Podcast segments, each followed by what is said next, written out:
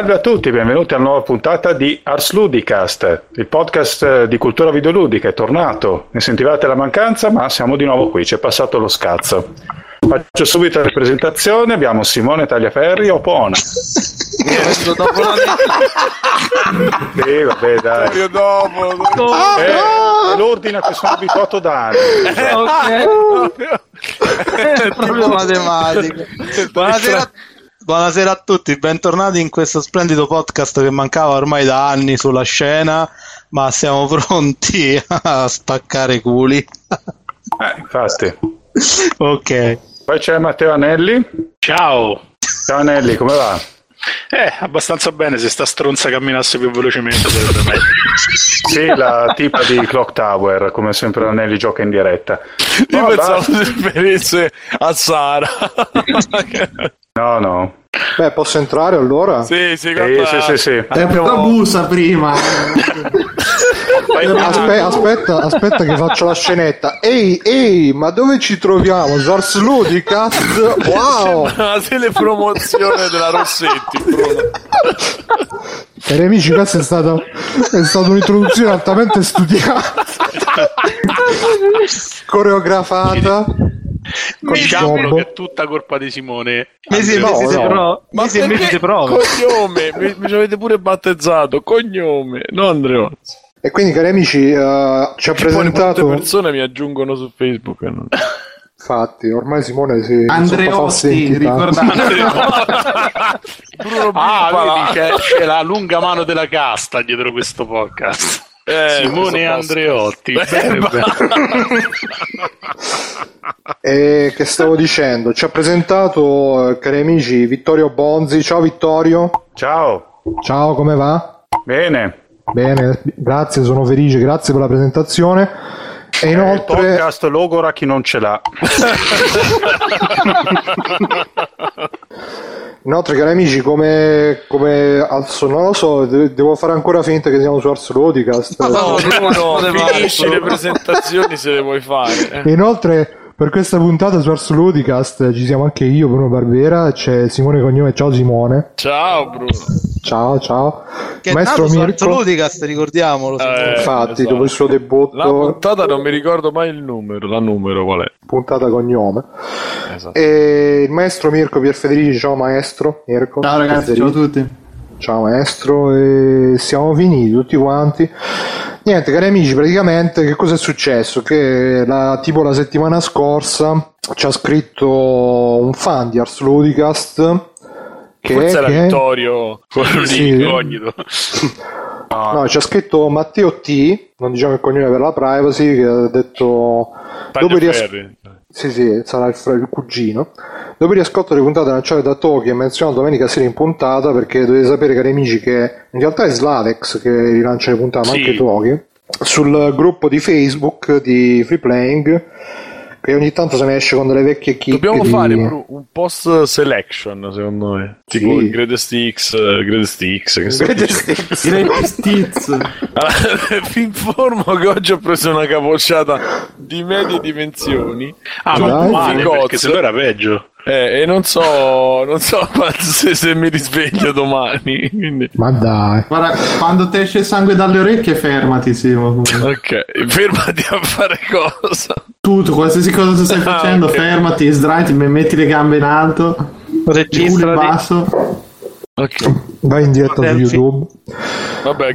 Allora, il riascolto delle puntate, bla bla bla, ho voluto fare l'alternativa e mi sono lanciato nel riascolto pod- del podcast ormai defunto, ma invece no, che ha lasciato un vuoto nel mio cuoricino, solo Play che nel corso del tempo ha saputo manca- colmare questa mancanza, Ars Ludicast.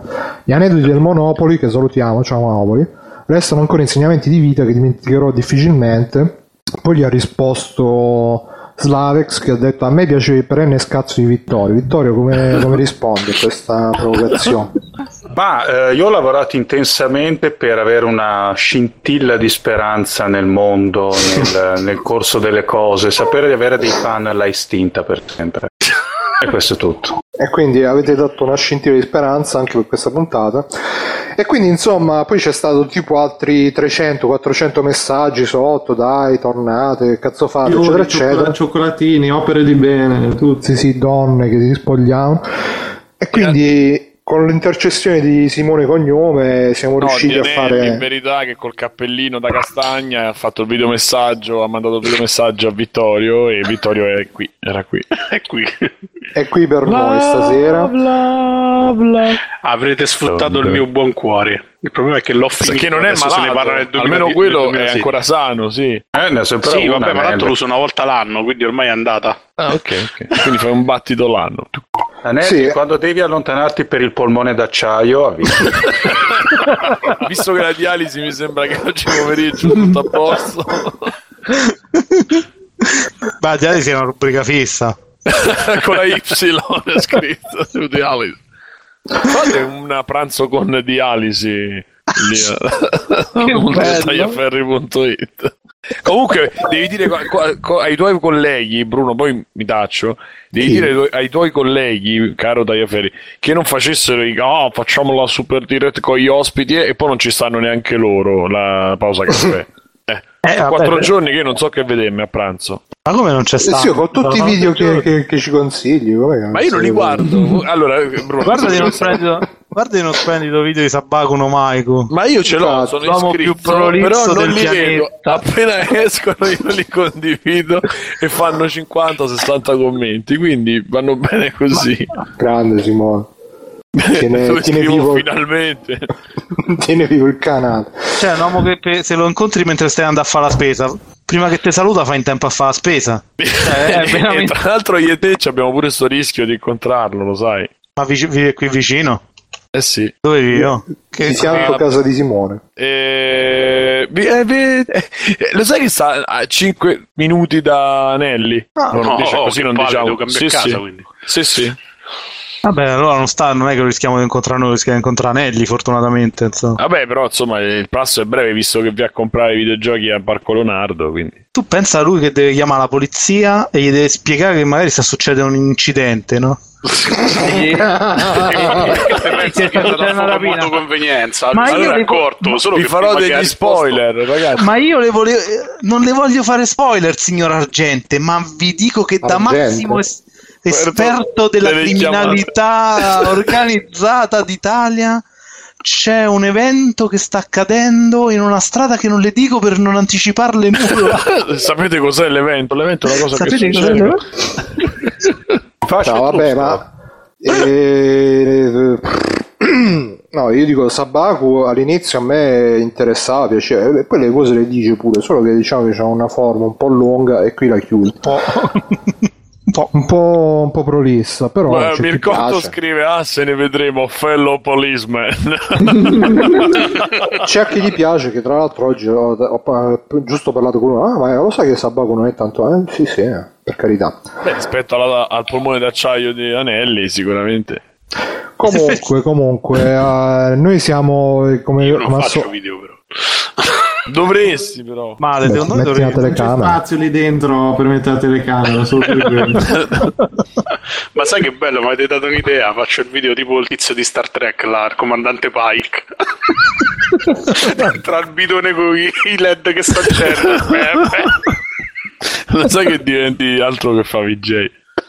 Comunque, ordine, ordine. Bruno, scusa. No, no, figurati, anzi.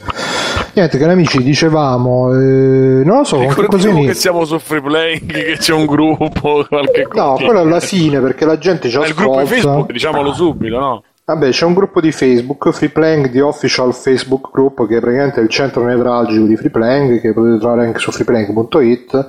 Per altri contatti ne riparliamo a fine puntata, perché è la tecnica che quando uno è soddisfatto e ha finito di vedere il podcast di buon umore, va a cliccare, se invece ancora lo sta sentendo, poi Appena accartocciato il fazzoletto, diciamo. Post Sì. No, che poi praticamente eh, ci hanno detto che ci sentono in macchina mentre vanno al lavoro la gente, quindi non sia mai che mo diciamo il sito e poi vanno sul sito mentre stanno. Anzi, buon lavoro, ciao, buon lavoro anche E per i oggi. messaggi sempre con la macchina ferma deve mandarli. Eh. Sì, sì, sì, macch- macchina Anche ferma, luci accese anche di giorno e prudenza sempre. E il motore macchina. spento. Il casco penacciato in macchina. Non so mai quando sfondate il finestrino dietro con, con la testa, quindi. Sì, tipo rally. No, comunque, prima, prima di iniziare con gli argomenti, perché questa, ragazzi, è stata una settimanona con eh, tanti, tanti, tanti avvenimenti, di cui andremo a parlare tra un poco. Bruno, ti sei scordato la frase con cui volevi aprire? Ah, cazzo, e lo so, me la gioco per dopo quando dico la news. Ok. E no, dicevo, prima di iniziare eh, volevo insomma fare un'errata corrige, diciamo, tra virgolette, rispetto alla settimana scorsa che abbiamo parlato di free playing, eh, di free playing, di Final Fantasy. E insomma, diciamo, c'è, c'è stato chi ci ha accusato di non essere troppo. Anelli ci può dare l'ok su Stai attento, Anelli, non ti distrarre a giocare su cosa sta dicendo Bruno e ci confermi, perché tu so che sei un, un fan. un Final Fan. Di Final Fantasy e insomma ci hanno detto che eravamo stati molto imprecisi molto coso e mh, noi giustamente abbiamo risposto che questo è un podcast eh, diciamo no che comunque avevamo pure detto che non è che ne sappiamo tanto. Cioè io Final Fantasy dopo Cloud eh, lo spadone sono rimasto molto indietro Pronto? Bruno? Bruno, Così. È morto Bruno. Eh, ha detto pronto? qualcosa di mi troppo. sentite? la lobby di Final Fantasy lo ha sterminato. mi sentite pronto? Fa un cazzo ai giapponesi, va. Ok. No, dicevo, eh, comunque abbiamo parlato con qualche, con qualche imprecisione. E quindi c'è stato un battibecco morti e feriti su TFP Forum, che salutiamo. E c'è scritto appunto Meimato. c'è scritto. No, Mayhem, non diciamo il Ma non è cognome. il cognome vero. Che ne sai? è, è- è il personaggio di Fortified School. Eh, beh, è il cognome del personaggio. Magari il personaggio è tratto da lui, veramente. quindi. Ah, boh, comunque c'è scritto eh, per- perché Simone giustamente grande maestro di saggezza e equilibrio ha detto guarda scrivici tu quello che abbiamo detto male così ti leggiamo in puntata e lui ci ha scritto e gli va- tre volte perché continuava a insultarci. fatto- sì c'è stato un po' ma è, è stato come i combattimenti quelli dei film western che prima si danno botte e poi sono più amici di prima Ah, ha detto per quanto riguarda i Final Fantasy appunto il 12 introduceva l'epocale cambiamento del combat system da classico a turno a una sorta di combattimento in tempo reale. Adesso cerco di riassumere un po' perché ha scritto un bel uh, papiello poi metterò tutto il, il link nel dell'episodio per chi devono andare a leggere Possibilità di assegnare azioni ai personaggi dei party, oltre appunto ad essere stato con God of War 2 la punta di eccellenza tecnica su PS2. Detto ciò, a molti, me compreso il nuovo combat system, faceva cagare come pure il suo più grande difetto l'inutilità delle vocazioni, vabbè. Ok. Inoltre fu il primo, l'11 era online non lo conto, ad eliminare gli incontri casuali. Un gioco non eccezionale in assoluto, ma molto importante visto cosa introduce, il 12 stiamo dicendo. Brutto con... Scusa, Sì. ma cosa introduce nella serie però? Perché poi in generale sono cose che non è che ha inventato Final Fantasy XII. insomma. Certo, nella serie, perché, perché Ah. punta al cazzista che sei. eh. Eh, infatti. eh. Beh, eh, te, fanno, te puntualizzano su ogni stronzata che dici tu, puntualizza sulle Sì, stronzate che... infatti Simone era dalla nostra parte, tagliaferri. Eh, capito, vengo pure ripreso, Che tristezza. gli è bloccato la- il contrattacco. Comunque, eh, ho perso pure il filo. Quindi gioco non eccezionale in assoluto, ma importante visto cosa introduce. Brutto confonderlo col 10, invece im, eh, IMHO, eh, in my humble opinion, davvero grandioso e probabilmente più famoso dopo il 7 e ancora peggio col 13, dove ho molato dopo la demo la deriva della serie sulla nuova vecchia generazione, cui il 12 ha dato la prima spintarella. E questo per dire l'importanza del 12. Poi una nota anche sul character design che non è la merda, che io mi ricordo la volta scorsa di oh, sti froci giapponesi, invece no, bensì il punto forte della serie. Cosa? Ecco, cioè, questo è opinabile, però Mm, Vabbè, comunque il punto forte della serie secondo me è IM. Ora certo è anacronistico, ma ai tempi del 7-8 il 9 un po', che, no, che era un po' particolare, 10-12 era un punto forte, anche il 13 è apprezzabile, ma certo ormai già puzzava un po'. Ma come dicevo, non c'è nulla di male a non apprezzare la serie, ci mancherebbe male invece parlarne comunque. Quindi, come diceva Wittgenstein, su ciò di cui non si può sapere, no, su ciò di cui non si può parlare si deve tacere. Quindi, O, o poi... come diceva Mattevanelli, ma sti cazzi, cioè alla fine che... Ma dobbiamo essere sempre grigi, cerchiamo di Ma fare un perché po' sono un di... detrattore del star zitto? Non ho capito. No, dice... Secondo me intende se non, ne- se non la- le conosce- se non li conoscete non ne parlate. Sì, vabbè, ma non è che uno deve fare Beh. un trattato enciclopedico per Eh, Posso- Final Fantasy, se lo conosci lo eviti. Final Fantasy può accompagnare solo. Quindi posso, cioè, quindi io, io che lo conosco, ne- cioè, io che lo conosco ne posso parlare, cioè definendo il 12 comunque un gioco eh, ma neanche orrendo, cioè semplicemente a un certo punto c'è stata la deriva action perché pensavano di vendere più portandolo in que- però lui dice è importante per la serie perché la cambia, sì sicuramente sarà un punto di svolta ma è un punto di svolta di merda, cioè, mm, non riesco a capire la critica che viene fatta, viene fatta perché se ne è parlato un po' superficialmente? Allora lui dice dove- non dovete, è stato più duro all'inizio, ha detto non dovete parlare qual- eh, di qualcosa che non conoscete, sia gli anime, i manga che di cui, in cui- cioè, di cui ne avete parlato Sì, infatti c'è sui manga. E poi di Final Fantasy perché si, non li avete giocati, non li sapete, cioè le rivoluzioni. No, Ragazzi, Final Che- Fantasy ne capiamo. Anime manco, cucina come state messi? Taglio cucito? Io Cioè, cucino qualcuno- abbastanza bene. Eh, Parliamo di aeromodelli. Ma quello ne sai tu. Eh, no, però mh, insomma, diciamo che era una critica sul fatto che era come se fu- cioè, se parlate di qualcosa di- che non conoscete. Ma più che altro Però- cioè... Vai, vai, scusa. Eh, no, più che altro l'avevamo specificato. Io sono, siccome poi eh, rispondo, poi cioè, nel senso, mi faccio lo scrupolo, specialmente nel momento in cui presento, eccetera, eh, e in cui parlo io per me, non più presento. Eh, avevo chiaramente detto la mia esperienza Final Fantasy è arrivata fino al 9 e poi dopo è un sentito dire.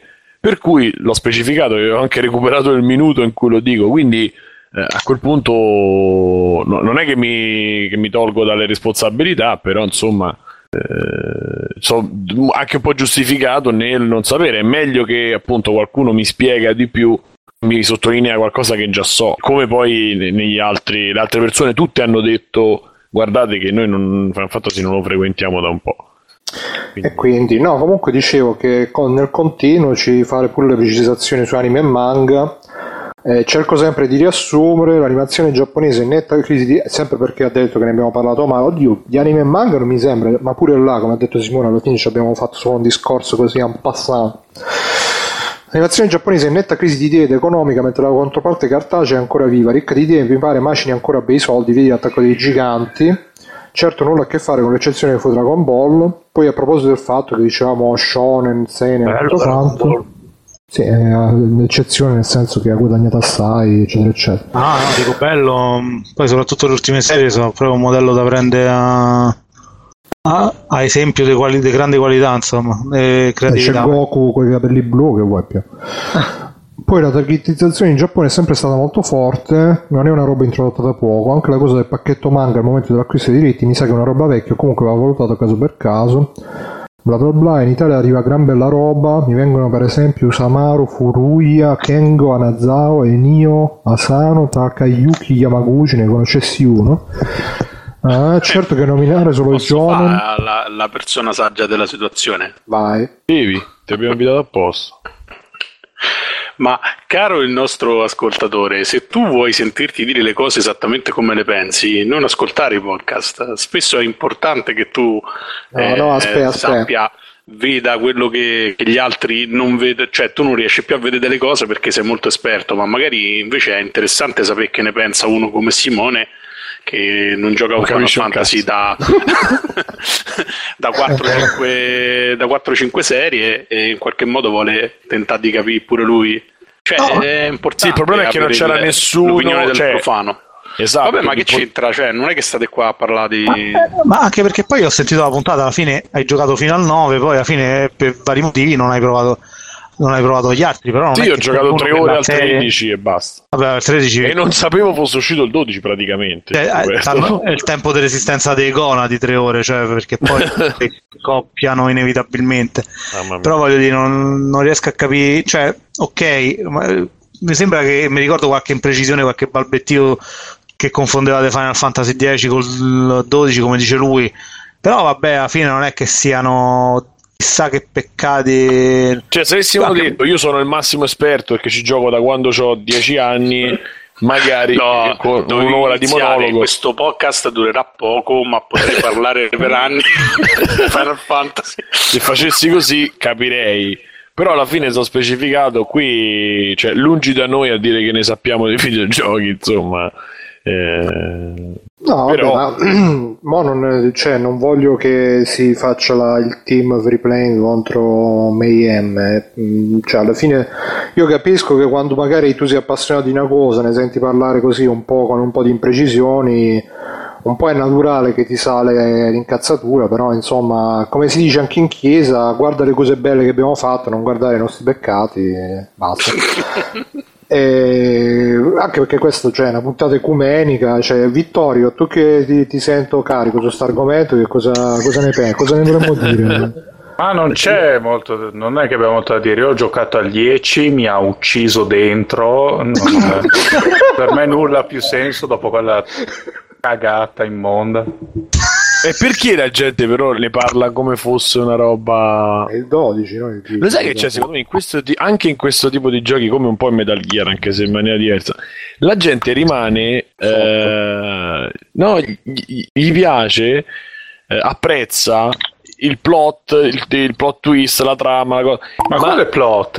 Ma Ma dai, infatti eh, ecco, allora, non ha scusate ragazzi, senso. stiamo a parlare di Final Fantasy. Allora, già vabbè, le cagate alla Kojima, chiamarle trama è esagerato, ma Final Fantasy, cioè che uno lo gioca per la meccanica, perché la storia... Ci vogliamo ricordare Final Fantasy VII dove il cattivone si era sbagliato, ha sentito una voce di corridoio e aveva deciso di sterminare l'universo. sì per no aspetta però non la guardare con gli occhi di oggi Però- guarda con gli occhi di qualcuno che, che va a vedere anche i film di Michael Bay e che cioè nel senso qualcuno No, che, che arriva fino a un cioè- certo punto evidentemente. Però ti posso dire secondo me Eh. qual è la vera forza di Final Fantasy, mi sa che l'avevo detto anche l'altra volta, cioè è l'ambientazione che riusciva a prenderti e i personaggi, in parte c'ha ragione, cioè è vero che Final Fantasy ha creato dei personaggi abbastanza iconici, ma due, cioè Sephiroth, quell'altro con lo spadone gigante, poi basta, dimmi un personaggio del 9, del 12, quei altri perché non sei ricordato. Mirko, eh, c'è Quistis-.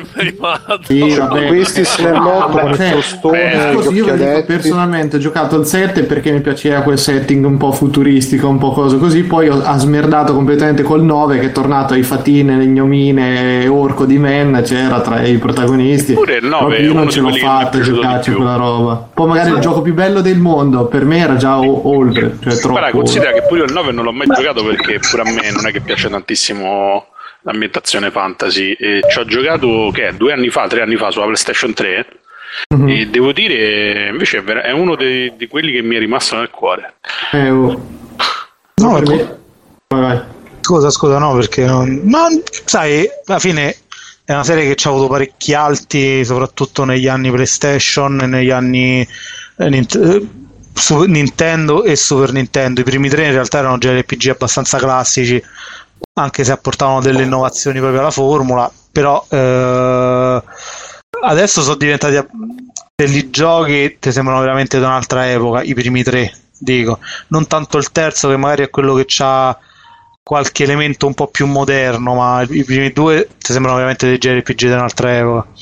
Però c'è avuto dei picchi, non è che si può fare un, rivi- un revisionismo completo dicendo che dai, ma te, il 7 c'aveva delle cose così, però era pure No, per l'epoca era, era specie- carino, No, insomma. ma per l'epoca l'RPG era quello, punto Era basta, cioè non c'era Bioware eh, quella volta, quindi se volevi giocare al gioco con tutte le armature, robe stracurato in tutto, perché era veramente stracurato in tutto, c'erano i sottogiochi a miliardi, c'era da esplorare, cioè No, ma infatti, cioè, sì, per quello ne- nessuno è, è cioè la- quella cosa lì è indiscutibile secondo me. È la sperimentazione continua, no? Perché ognuno è diverso dall'altro, poi si sono creati, diciamo, dei macrofiloni, però sostanzialmente quello che poi ti riattirava era il fatto che quando sapevi che era, come dite voi, un gioco di qualità mediamente elevata, no? Perché pure il 13 che ha fatto cagare a tutti, però in realtà la- il livello di produzione è comunque alto.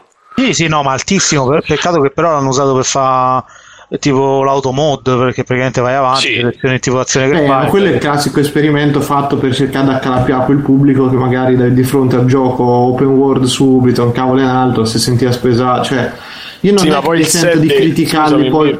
Eh?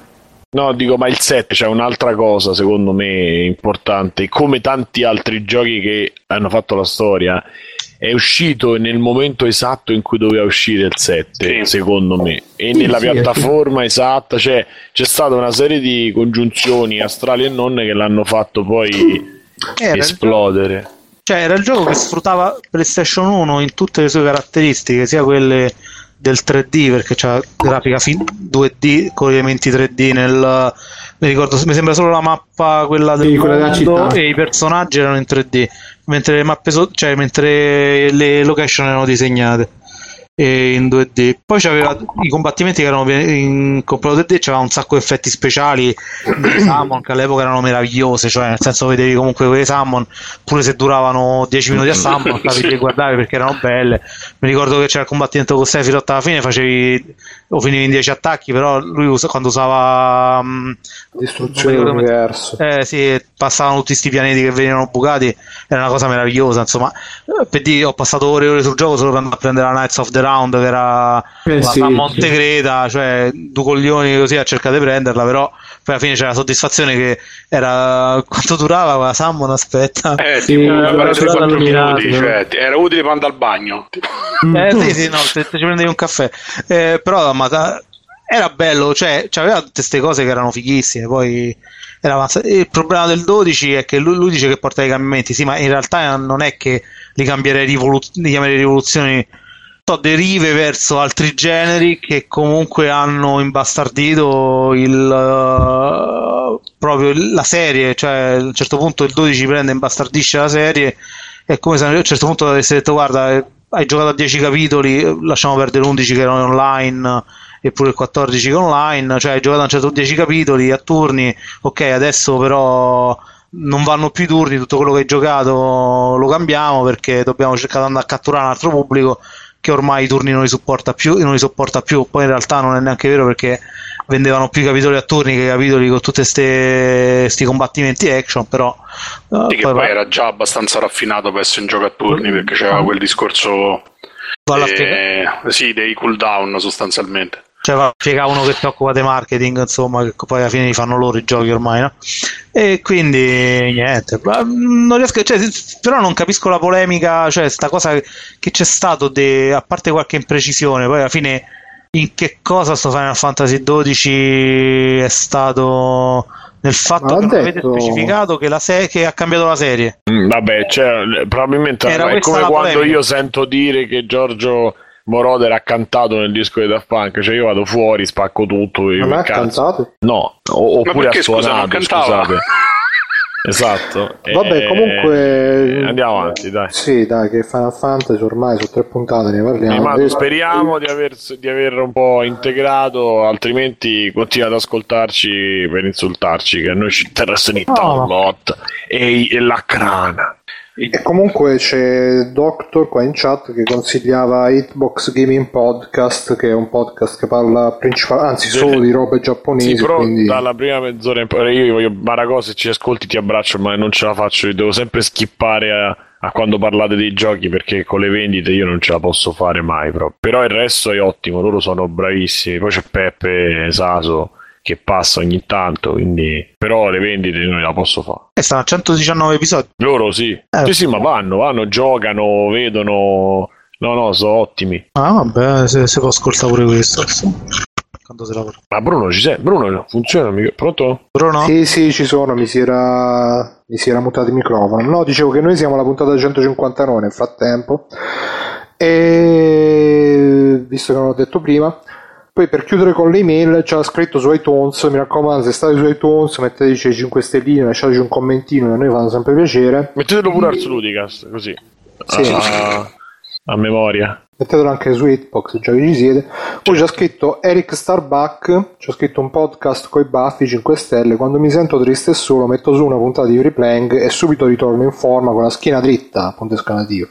Consigliatissimo a tutti gli appassionati di videogiochi. Punto esclamativo. Grazie Eric di questo endorsement e speriamo che la tua schiena sia sempre dritta e forte, ti E sostenga. celebriamo anche la settimana in top episodi. Ah, sì, sì, sì, sì, è vero che c'è stata sta, sta mezza. Dopo che la settimana scorsa abbiamo insultato l'episodio multiplayer, la- l'inesorabile declino dei videogiochi giapponesi, evidentemente Apple ci ha sentito e praticamente è sparito quell'episodio dalle classifiche di iTunes e sono usciti due podcast nostri, due puntate nostre, top episodi su categoria di videogiochi su iTunes, che tra l'altro ancora resistono, anche se adesso in prima posizione c'è Gamescoop episode 351 di IGN, che è un podcast straniero, evidentemente in Italia si scaricano più quelli stranieri che quelli italiani, ma va bene anche così. Però ancora ci stiamo noi in quinta posizione, nel medio, nel mezzo, a fare da equilibrio, da, da ago della bilancia, diciamo, della classifica e quindi questo è quanto per quanto riguarda le email. Grazie che ci scrivete. Vi ricordo che ci potete scrivere o sul gruppo Facebook che abbiamo detto prima, oppure email info.freeplaying.it, la posta del cuore di Simone, il nome ufficiale della rubrica. Quindi se avete problemi, che ne so, la ragazza va lasciato, il capo va licenziato, eccetera, eccetera, scrivete che Simone vi risponderà con la sua solita. La vostra ragazza era anche il vostro capo, quindi. Infatti, e va licenziato e va lasciato si lavora e si fatica. E niente, io direi che iniziare a commentare i fatti del, del giorno, della settimana, perché insomma c'è stato questo grande evento. Infatti, come avrete notato, anche in free playing è cambiata una cosa, soltanto una cosa è cambiato tutto. è cambiato, sì, no, è, è, c'è stato l'evento Apple. Non so se avete visto, Vittorio, tu che sei un noto fanboy Apple, hai seguito l'evento? Eh, sì. che, che ne dici di queste novità? Te lo comprerai l'iPhone 6S grosso? Ah, io ho visto la presentazione, ma come dire, il mio cervello ha rimosso tutto per conservare la sanità mentale. Era, era tutto così sberluccicoso, tutto così stupendo. È come se non avessi visto niente. Quando parlava Johnny Ive con le presentazioni che si vedeva l'iPad, subito ah, che, che, scorreva tutto liscio, non, non ti veniva di, di... Un po' il durello. No. Un po' sì, dai. No? Ero bagnato, ah, quindi qualcosa deve essere successo. Se quel dito fosse passato sulla cerniera, capito? Sai quelle cose. Famoso swipe. Eh, no, io lo, alla fine lo, non l'ho vista in diretta perché stavo infoniato con Metal Gear Solid, poi me la sono vista dopo e devo dire che la cosa più bella è stato il presentatore, quello che è uscito verso la fine a presentare l'Apple TV, quello con la panzona da birra, con la camicia rossa. Bellissimo. E, mi sembrava un po' Pasquale, quello buonanima di forum uh, in versione Apple. Senza cappello. Vabbè, ah, classico de- in borghese. Ah, ma ha detto tutti di alzarsi in piedi che arriva il giudice, quindi. sì, sì, quando arrivava Tim Cook là. Vabbè, comunque che hanno presentato, Simone, tu l'hai seguita, no? Che cosa... Io sono in diretta con due amici di Free Playing, eh, due ascoltatori, tra cui Matteo Backsoft. Andate su Twitch e iscrivetevi al suo canale che ormai ci ha superato e, e strasuperato. E, ehm, allora hanno presentato il, non ho capito se è i cinturini nuovi o il nuovo ah, sì, sì, sì. Apple Watch penso i cinturini che come diceva Bruno neanche nel dash né ai tempi d'oro c'è una cosa veramente imbarazzante quanto di, stil, di moda diciamo gli americani non hanno mai capito niente e non capiranno mai eh, è stata la prima cosa che hanno mostrato. Dopodiché, eh, di corsa. Anche il, verso... l'OS nuovo no? per l'Apple Watch, Watch OS sì, 2, cose del genere. Sì, sì, adesso li stanno dividendo per categorie, quindi... E poi praticamente vogliono entrare proprio negli ospedali perché hanno detto ti metti l'orologio, l'orologio si collega al dottore, ti manda tutti i dati, la pressione. Il dottore... Per... Il dottore che due coglioni. Penso il dottore che mentre che sta mangiando incomincia l'orologio, ah sta morendo il paziente, no, cazzo, spegni. E comunque, no, poi dicevi, spiegami scusa. E dopo c'è stato subito, mi pare, l'iPad sì, sì, Pro. Pro che praticamente è un, 3D, un 12 pollici eh, però solo schermo. Anzi è il Surface dai diciamo sì, eh, diciamo le cose come stanno. Ma sì, quindi... però non è che è la copia di quelle merde di epoca ha fatto la copia del Surface perché c'è qualsiasi tablet con una tastiera la copia del Surface? No e, e il Surface senza tastiera, poi che cos'è? Un iPad? No, sono generi diversi sì. anche se sono prodotti uguali però l'iPad Pro c'è una cosa fichissima cioè? iPencil a parte iPencil che fa parte del kit ti serve l'ocarina del tempo per usarlo cioè? perché? perché?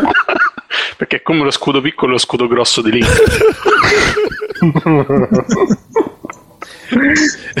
il, uh, eh, l'iPad Pro lo vendono anche appunto con sto pencil. E tra l'altro eh, la gente non cap- secondo me tanti non hanno capito che la, il target è quello di eh, ospedali o comunque gro- società eh, di che ne so, architettura, di, di, di medicina eh, oppure qualche professionista del fotoritocco eccetera. Però il problema è che è quello che invece cose come la Cintiq, e poi adesso Mirko ci farà un quadro più, specie- più specifico magari.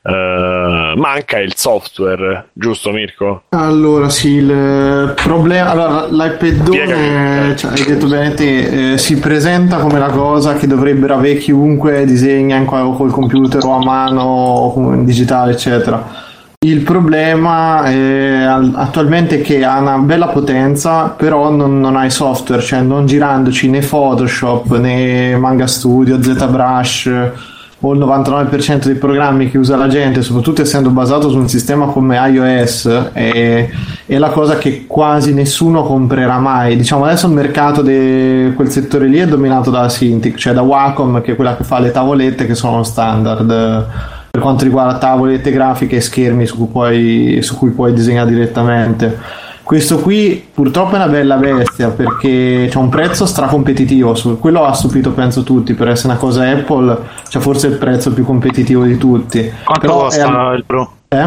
Quanto costa il Pro? Costa 700 dollari la base, comunque che ha 32 giga mi sembra che è tipo 150 dollari più del, dell'iPad normale, quindi eh, già, già, diciamo parte da lì, però io non riesco a vederci proprio il segmento di mercato, perché poi per utilizzarlo per tutte queste applicazioni grafiche, software eccetera, tu hai bisogno del appunto il pennino che non è regalato insieme ma è venduto a 100 dollari a parte e la tastiera comunque diventa un dispositivo quasi indispensabile su altri 150 dollari nella versione ufficiale. Poi ovviamente penso ci potrei mettere qualsiasi tastiera bluetooth in commercio però comincia a crescere un pochino il prezzo e, e, a quel prezzo lì prendi già MacBook eh, cosa c'è il MacBook Air o comunque altre soluzioni è, è, una bomba, ma adesso è troppo castrato per me, quindi per, per, il settore grafico design, è troppo castrato dal punto di vista software. Troppo, troppo, troppo. Eh, però potrebbero pure trovare una via di mezzo, qualcuno allora, fare un driver o qualcosa che permette di utilizzare. Il problema, Matteo, è che hanno annunciato che ci, Adobe in qualche maniera lo supporterà con una versione di, di Photoshop, però io per quello che si è visto nel video eh, non ci fai niente. Cioè, ci puoi fare come diceva Simone, un fotoritocchino al volo. Sì, no, ma io infatti lo vedevo in verità, come una tavoletta grafica smart, cioè nel Voglio senso che comunque la, la, devi agganciare comunque a un computer. Eh, però... vers- anche perché non ce la faresti mai neanche con lo spazio. Scusate un attimo, però una tavoletta grafica che costa poco Uh, cioè stanno tavolette grafiche che ormai prendi a 60 cioè quelle basi sì, basilari no. prendi a 70 euro quelle eh, no 70, guarda però se guarda, vuoi una cosa professionale ci spendi allora, 400-500 euro però sono un altro discorso rispetto a quello che può essere un iPad cioè effettivamente per una persona che fa grafica quel coso a che gli può servire no, no, no, no, no, no, no, guarda ti, ti smentisco subito perché te lo dico perché l'ho comprata l'anno scorso io e io avevo bisogno di... Allora, intorno a 1800-2000 euro, no? 1400, adesso si è abbassato. Ah. Allora, guarda, faccio un po' di chiarezza magari per chi non conosce questa cosa.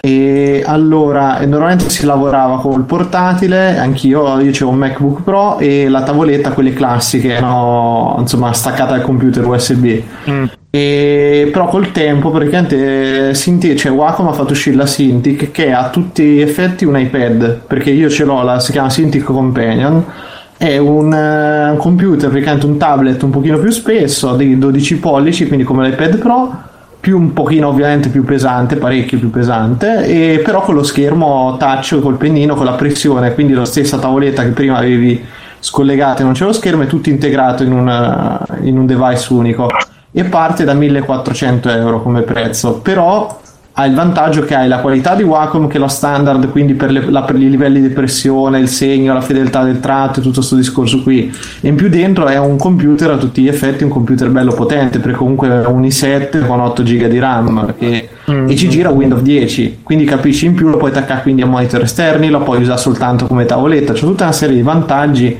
e ne hanno reso lo standard. All'uscita l- la stessa Cintiq aveva fatto, cioè la stessa Wacom scusate, e aveva fatto una versione con Android e ha durato 4 mesi prima che la ritirassero dal mercato, proprio perché i software che ci giravano e l- le persone a cui si rivolgeva erano inutili, perché nessuno spende comunque 1000 euro perché costava qualcosa di meno, 1000 euro per fare il disegnino così la cazzo di cane in JPEG a 100 dpi.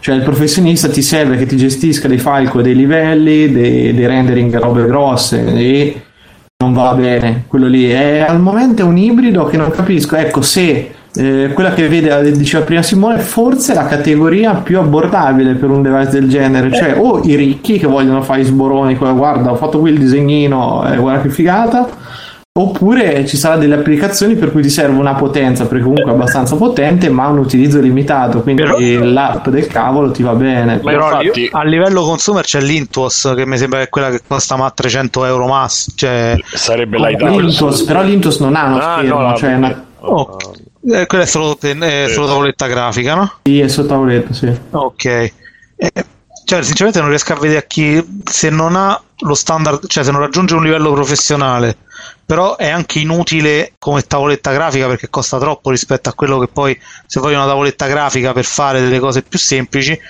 eh, so cioè, se, de- se devi lavorare in mobilità economiche. però è la soluzione eh, perfetta anche capito? semplicemente per modificare un documento di Excel che questa cosa non l'abbiamo eh, notata ma non ti sei, cioè lo fai con il Nokia di Minonna tra un po' il documento di no, Excel sì. però fare le annotazioni quelle cose alla fine per 150 100 euro in più c'è una roba più potente come dicevamo, la metto in azienda e, e ci posso modificare i disegni delle cose. Comunque... perché là ci stanno delle soluzioni per, per, le annotazioni, ci stanno delle soluzioni in smart pen, ce ne so parecchie, la maggior parte esatto. funzionano senza schermo.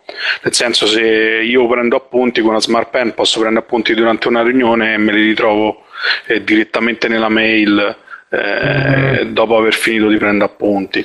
Cioè, no, è un dispositivo un po' ibrido. È vero Io che può essere comodo, per esempio, per annotare i, i PDF o che ne so, queste cose qua per fare annotazioni grafiche che è una funzionalità che ci ha sempre avuto Windows 8 e con Windows 10 hanno esteso praticamente a tutto la possibilità di fare annotazioni sullo schermo.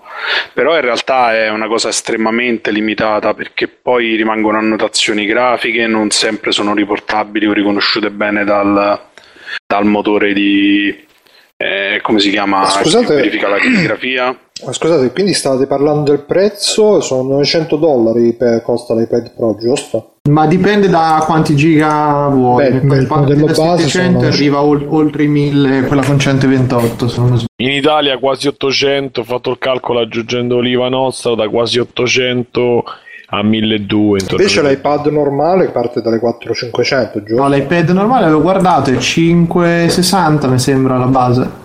Perché a me onestamente, scusa se interrotto Matteo, eh, per è che mh, mm, a me onestamente piacerebbe pure perché comunque lo schermo grande magari ti ci leggi anche tipo le scansioni delle riviste che io ce n'ho tipo un miliardo però stanno là a prendere la polvere perché sono illeggibili con lo schermo dell'iPad normale poi vabbè la pennina è figa però 700 euro e poi 800 con la pennina 950 con la cosa come prezzo è un po' eh, troppo alto no, non ce li spenderesti te giusto? sì sì sì no no no, no. Eh, se, se costasse io, infatti è quello che ti dico io allora se dovessi prenderla per, per lavorarci mi prendo un, iPad, un MacBook Air che è più leggero comunque, eh, cioè è legge- no più leggero scusa, che comunque è leggero però ha la tastiera integrata, ha un sistema operativo per cui ci posso fare già tre volte i programmi di più e ci butto una tavoletta come diceva Simone, allora ci butto una tavoletta del cavolo.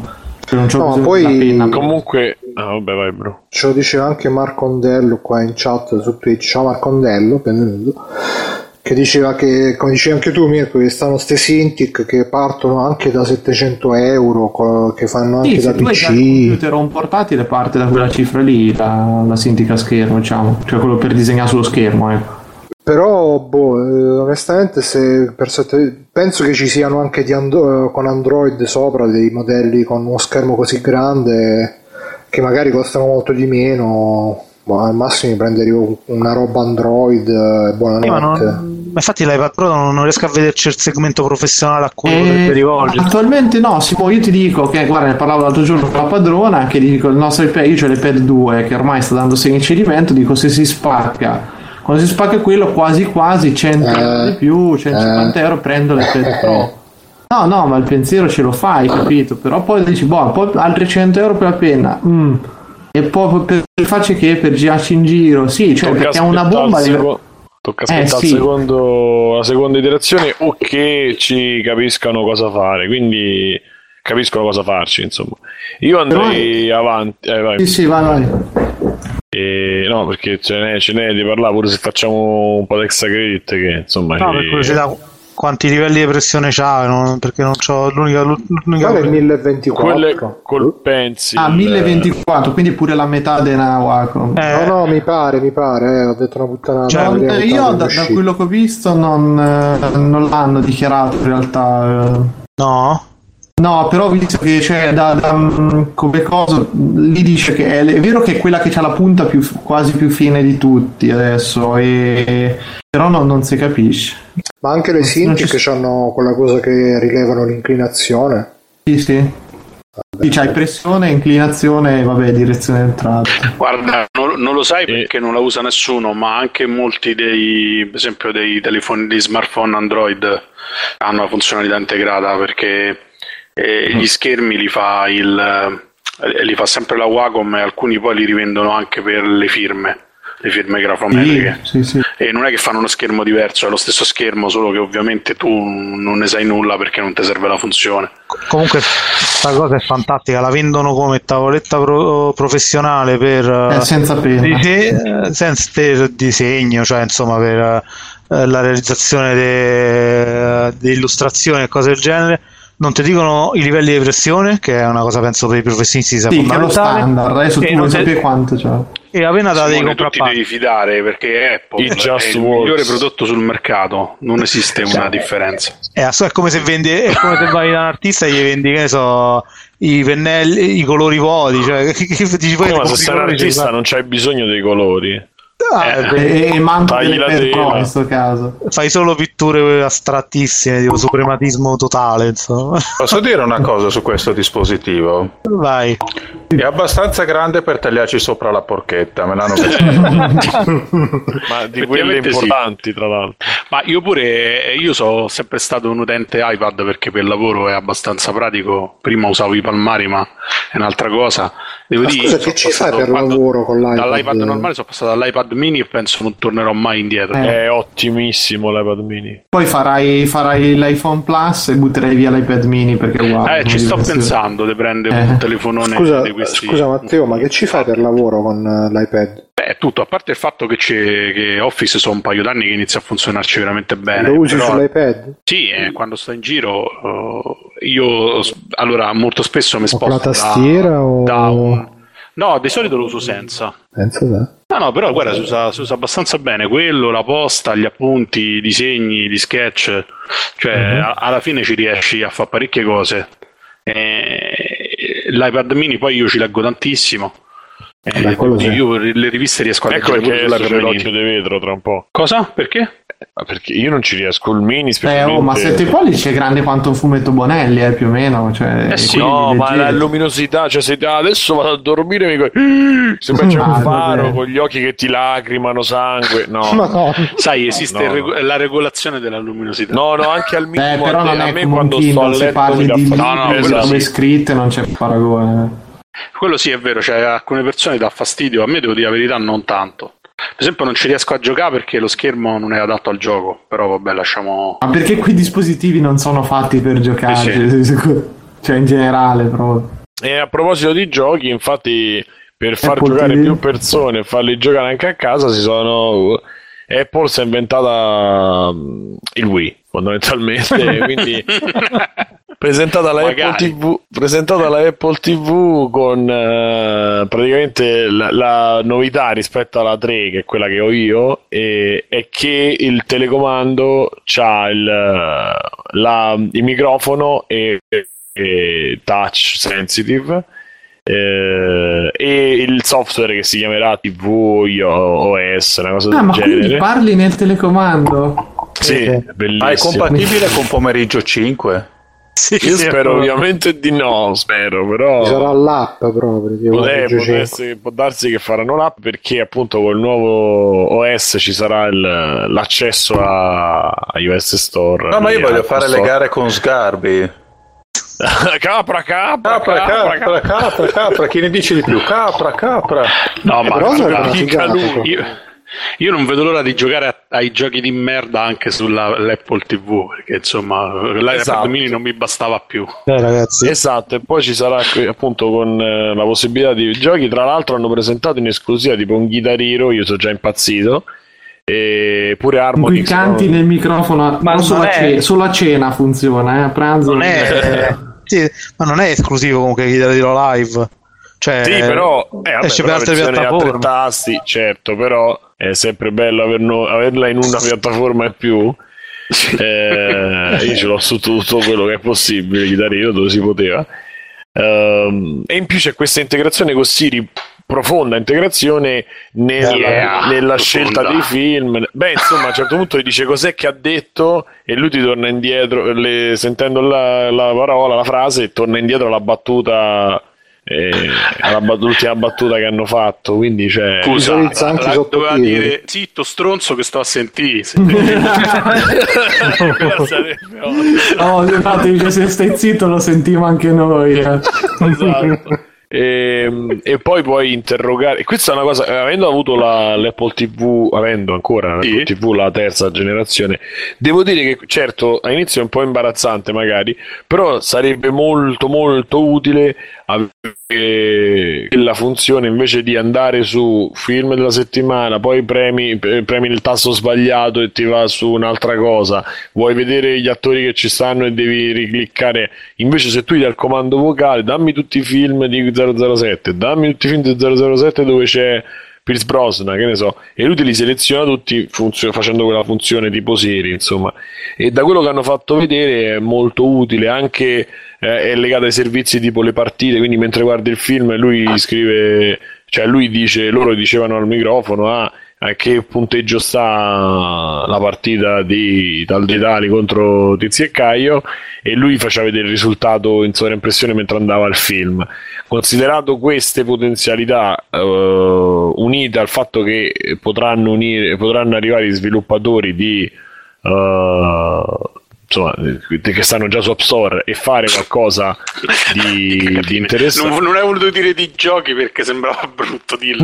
No, perché sono applicazioni lì che saranno carine. E I giochi ci sta quello di Hyper Whale che a vedere che è una specie di Frogger. eh, Crossy Roads. Roads che è anche carino a vedersi, a giocarsi. E poi è la solita cosa: c'è la coppia d'amici metti, che porta il ragazzino, lo sbatti davanti al televisore con quel coso, se no gli metti il Quindi, tablet. quindi l'Apple, l'Apple TV sarebbe tipo il domatore dei bambini, insomma. Sì, Eh, alla- No, beh, se intendi? ci pensi alla fine. Secondo me ti sputano in faccia Però i bambini. ci può Sto cominciando a rivalutarla, eh, in sta ottica. De- devo dire che anche questo hanno annunciato un prezzo di 149 dollari con 32 giga mi sembra e tutto Eh, sommato rispetto ai 99 di quella che ho io che poi in Italia è pressoché inutilizzabile praticamente sì, Ma fa la Eh. PVR almeno?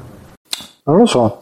in che Ma- senso? in which senso? No, che ti registra i programmi, queste cose No, no, no, perché no. con 32 giga non ci fai un cazzo. eh. ah la, la tv nuova Apple TV nuova non ne ho idea No, ma non credo. Però lì non credo fine- che. e a lei ti appoggi al computer secondo loro o a una eh, time machine quelle cose là credo NAS eccetera eccetera perché lui si connette a quello che c'hai su PC e poi usa un sacco di streaming perché i servizi di iTunes i film eccetera li puoi vedere anche in streaming con le connessioni normali loro, con le, quelle italiane insomma Ma non credo che comunque vada.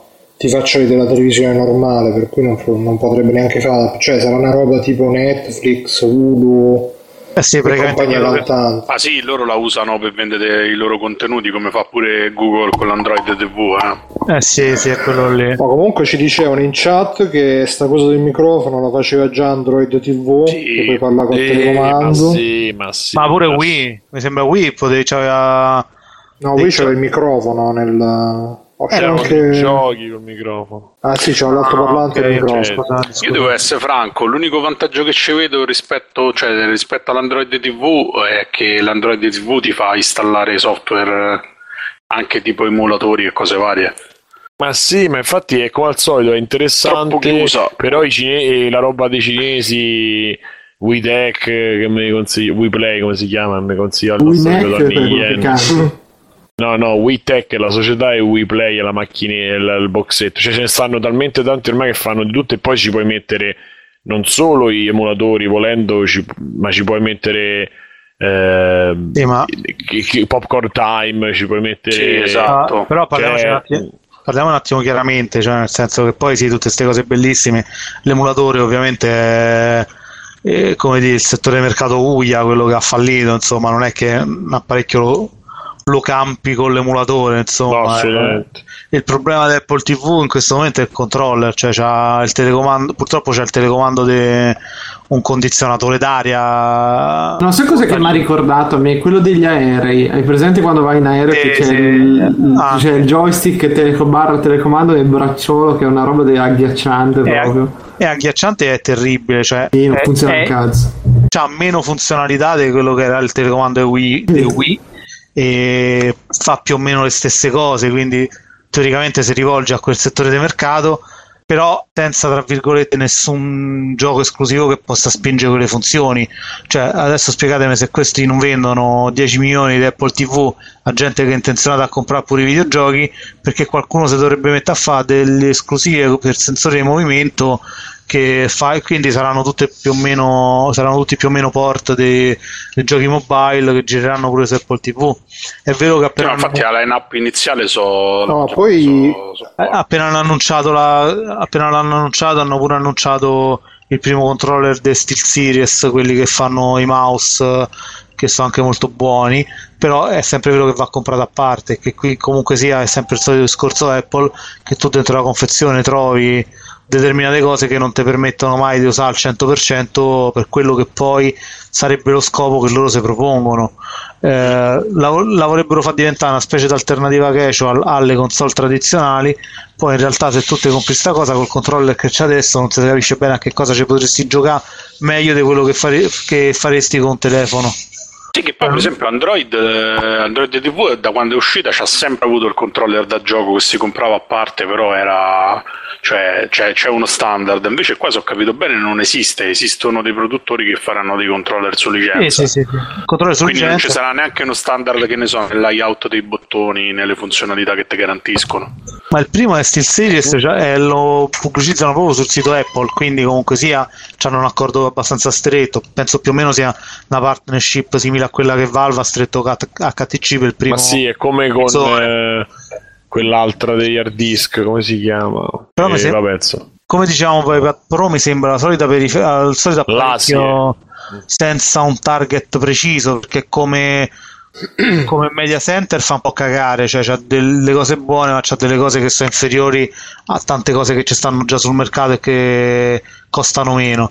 Come console da giochi non si capisce perché uno dovrebbe comprare l'Apple TV per giocare a Jetpack Joyride sul, te- sul televisore a 50 pollici. Cioè, non.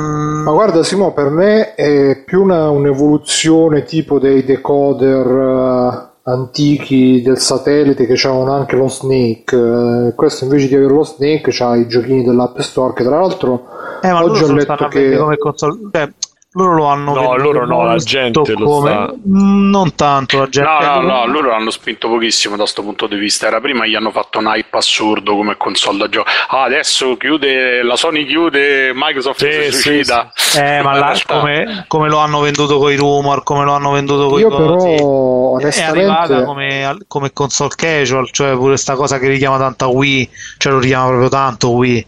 Hanno Eh. proprio preso il concept, hanno copiato Nintendo e ci hanno fatto una cosa in stile In verità, questo, in verità questo lo dovranno poi fare i sviluppatori al solito, loro fanno, creano diciamo, la macchina e il software buono e il, il- il- il SDK credo buono.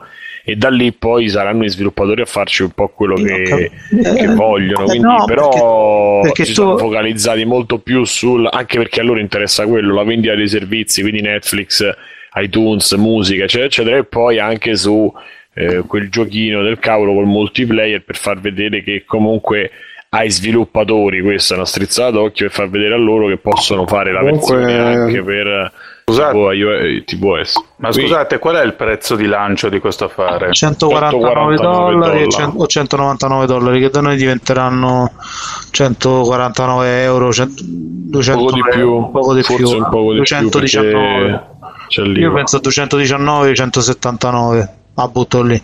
Sì, però per, No. non mol- per non molti più soldi uno si compra la PS4, l'Xbox One, che oramai sono dei media center fatti finiti. Sì, proprio- però mica tanto. No, però comunque è Forse meglio Xbox farsi... One un po' di più. Sì, sì, PS4 ma comunque le alternative, eh. le alternative cioè, anche se uno si vuole sbattere un po' il Raspberry e ci mette tre cose e va, e va meglio, insomma. non- Eh, non riesco a Ah. capire il target di mercato. Ma il sinceramente. target, secondo me, è quello del Wii. Perché alla fine io pensavo Eh. che comunque sia, se, se metti una roba di quelli in una casa dove magari non c'è nessun appassionato di videogiochi, gli sta benissimo, ti farà i Eh. suoi giochi. Magari fanno uscire il gioco con la grafica un po' più curata e lui si accontenterà di giocarlo col, col touch oppure si comprerà il joypad e starà contento così. Eh, Cioè, ma il problema è che il, controll- il controller dell'Apple TV è addirittura limitante rispetto ai controller touchscreen che già di loro sono schifo. Sì. Cioè, nel senso che Wii era eh, il telecomando di Wii, per quanto fosse criticabile, che c'è quello che vi pare, però era pensato in modo tale da poter essere usato come periferica di movimento e come joypad tradizionale. Quindi tu potevi anche non comprare nessuna periferica a parte e gioca a tante cose tradizionali che uscivano su Virtual Console e cose del genere. eh, con un control- col controller che ti davano nella console, quello è essenziale perché tu comunque non devi chiedere all'acquirente di dove acquistare una periferica Sì, a sì, parte. sì, sì. Però secondo me comunque se tu vai in una casa magari di quelle che, ripeto, non c'è l'appassionato appassionato, li metti, li piazzi in Apple TV, come, come magari nel, nel passato ci piazzavi il Wii o il Wii U, pure il Wii, tanti se lo sono comprati, io conosco gente che se l'è comprato e ci giocava solamente al bowling, al fitness, eccetera, eccetera, i giochi quelli un po' più, tra virgolette, seri che uscivano non si cagava proprio e via così, cioè, Eh, Sì, però, però hanno- la... Ah, vai Vittorio. No, dico, hanno un bel dire che allora è un'altra cosa da, da una console, è proprio una console, per come è pensato una console oggi è quello. Eh, se- secondo me è più un media center che, Ah, che, sì. che Sì, ma nel 360 momento- gradi. in un momento in cui le due cose collimano, perché anche se la PS4 non è un vero media center, Sony si sveglia, aggiorna il firmware e lo diventa. Sì, però poi si devono inventare un telecomando, si devono inventare un menu navigabile perché Sony dopo due console non riesce a fare un, un menu che sia navigabile o da pad Sì. o da... Sì, vabbè, cioè, adesso io vado sull'esempio specifico, però non vedo come non, possa, come non eh, possano pensare di non venderti come console oramai una cosa del genere No, no, quello... e darti allora, qualcosa quello- di diverso dal telecomando. Scusate l'ignoranza, ma la PlayStation Non lo 4 non si collega ai servizi on demand di Sony per vedere film e cose del genere? Non solo, Sì, non no, solo, c'ha le app per qualsiasi Eh, cosa. ma- quindi- esatto. No, quello sì, però ragazzi, a parte comunque non so, per noi è poco, ma continua a costare i suoi 3 3,50, 3,99 la PlayStation 4, che rispetto a 149 un po' di differenza c'è uno. Due, secondo me, eh, i concorrenti che ha sono più appunto questa roba che si chiamano le cinesani, insomma questi media center No, che già vabbè, sono perché predisposti. allora, noi per- siamo in, siamo- viviamo in un paese del terzo mondo, quindi non Esatto. lo sappiamo, però Esatto. Android TV, quello ufficiale di Google, in America sta andando fortissimo. Eh. Ma Se ne certo, parla poco, com- come prima si parlava poco di Windows Media Center, perché è una cosa che tanto noi italiani non riusciamo neanche a capire.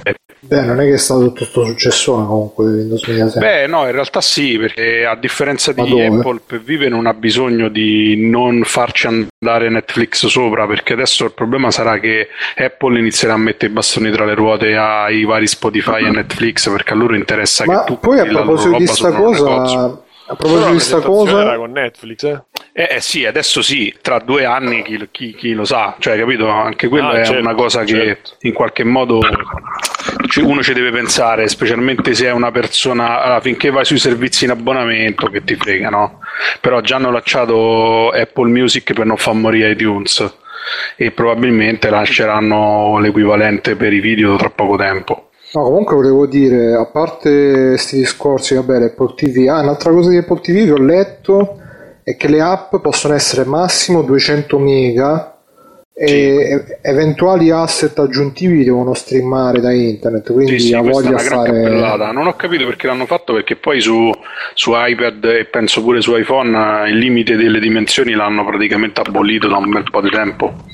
E quindi Eh, proba- sarà voglia fare i giochi Comunque, ragazzi, pro. Perché probabilmente non volevano far riempire l'esiguo spazio che hanno messo a disposizione perché quando si comincia a parlare dei film completi e de... Sì, ma infatti sai che è fatta per un'utenza che forse ancora non esiste, perché come, come diceva pure Vittorio, eh, la PS4, la Xbox One comunque te le, te le vendono anche con uno storage più grande, è vero che costano di più e hanno un'esperienza d'uso un po' più sofisticata, diciamo. Vabbè, E target, l'entusiasta però. al momento, a meno che non è un Apple fan, non si compra l'Apple TV, va o sulle cinesate che costano veramente un cazzo, oppure va tipo su un Android TV standard che comunque fa le stesse cose dell'Apple TV col vantaggio che ci puoi mettere dentro anche software eh, non, non protetto, tra virgolette, quindi parlo di Infatti, modatori. chiuso. Eh, ti dico quello, dovrebbero venderlo come console da poco, non sullo stesso Eh, segmento del PS4, possono ma perché se la vendono come console, cioè questa dove vai? Dove vai con i titoli di lancio? Cioè, sul sito dell'Apple TV ci stavo andando adesso, c'è Manticore Rising che è carino per carità, poi c'è Rayman Adventures, Shadowmatic, eh, Transistor, eh, Guitar Hero e poi ci hanno messo Airbnb nella parte dei giochi. Perché evidentemente non sapevano che cazzo d'altro metterci. Eh, ci sono ma quelli tanto- che ci si Cioè, il problema grosso Tanto- è quello, è tipo ad andare a dormire a casa della gente con Airbnb. Comunque, tanto ragazzi, la- io. Vai, Vittorio. No, ma dico l'Apple tanto, voglio sempre questo marketing che è la user experience, no? Tu usi un computer Apple 10 minuti e sei sicuro di rinascere nel mondo dei, dei Deva. Eh, cioè, è, è sempre lo stesso marketing, non, non vedo. Sì, Sì, sì, ma- infatti, infatti pure qua dovremmo stare a vedere e poi soprattutto eh, dovremmo avere qualcuno eh, americano o comunque che vive nel, nel primo mondo e che ti possa eh, spiegare quali utilizzi abbia. Cioè, ancora oggi la gente? Io la vedo proprio, cioè tutti i set-top box li vedo come qualcosa che se non ci puoi smanettare non servono già più perché i- un- uno smartphone di fascia media ormai fa le stesse cose senza neanche bisogno di avercelo appoggiato sul... Appunto. Ma poi, Eh, io, lo uso, io lo uso al posto della TV, lo smartphone, altro che Apple TV. anche perché mi sembra che tipo se voi vedete film c'è i Chromecast che è un'alternativa estremamente economica, c'ha poche applicazioni, però mi sembra che ci si possano ah, installare parecchie cose, insomma. Cioè, Beh, mh, quello fa streaming fondamentalmente, però ci, poss- ci sono esperimenti di cose che ci puoi fare. Eccetera. Sì, voglio dire, cioè, nel senso ci stanno alternative. Eh, non riesco a trovare un target che dici oddio, oddio, cioè compro questo o compro Apple TV, cioè non... Vabbè, secondo me è vera l'analogia che c'è chi si sta spostato dal videoregistratore o dal decoder, vede questo, lo vede come un oggetto più... Magari c'ha, c'ha la smart TV, tipo quella che ho io, che comunque è un modello vecchio di due anni e mezzo fa, che puoi estendere quello che stai vedendo su qualsiasi dispositivo, Windows compreso, direttamente sul televisore eh, con un click. Figuriamoci una- un dispositivo più moderno che cavolo fa, però la gente spesso non lo sa, no? Perché è abituata alle vecchie modalità d'utilizzo e magari il set-top box dal punto di vista commerciale c'ha ancora un senso. Vabbè, Perché- comunque, comunque in Italia la TV è una cosa da bambino o da vecchi, quindi... Sì, infatti, no, a me mi interessava il discorso dei giochi perché poteva aver senso, però... Stiamo a eh, vedere, dai, e andiamo magari avanti. Andiamo avanti, andiamo sì, avanti. ma anche sti cazzi, dici, no? Esatto, esattamente. E, Andiamo avanti. Bruno, se eh, vuoi... Sì, eh, sì, vai, sì. vai.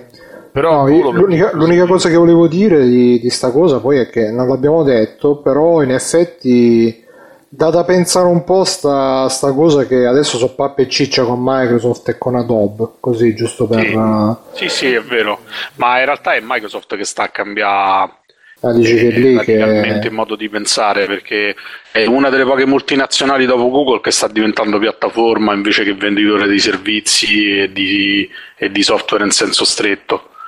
E quindi hai visto, sta ripensando Office eh, come funziona, Windows come funziona, dice lascia perdere dove lo usi, l'importante è che usi i miei servizi, no? Io ti do una Esatto. serie di strumenti, che è quello che fa pure Google. Tanto che infatti- Office è diventato un servizio fondamentalmente. Sì, infatti devo dire la verità, la vedo un po' in difficoltà eh, perché negli ultimi anni, secondo me, si era un po' messa, aveva un po' dormito sugli allori. Già il contropiede, cioè, si è fatta mettere in difficoltà da Spotify, che è una società che non fa attivi da 5 anni, capito? Ma parli di Apple? Sì, Ma sì, beh, ci stanno facendo una serie di cazzate con Apple Music. Hanno fatto una, una cappellata di.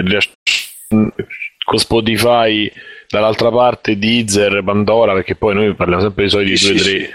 e hanno fatto un servizio che non è acerbo, qualcosa di più e non me lo puoi giustificare col fatto che è gratuito per tre mesi perché se io in quei tre mesi ti maledico e io poi non lo faccio l'abbonamento da 10 euro Sì, infatti è la stessa cosa che ho pensato pure io, non ho capito, anche perché è invece una cosa indecente hai visto invece Sony la genialata Perché che non ha detto butto il mio Jobs?" che non lo usava nessuno. esatto e integro Spotify che dicevi Vito?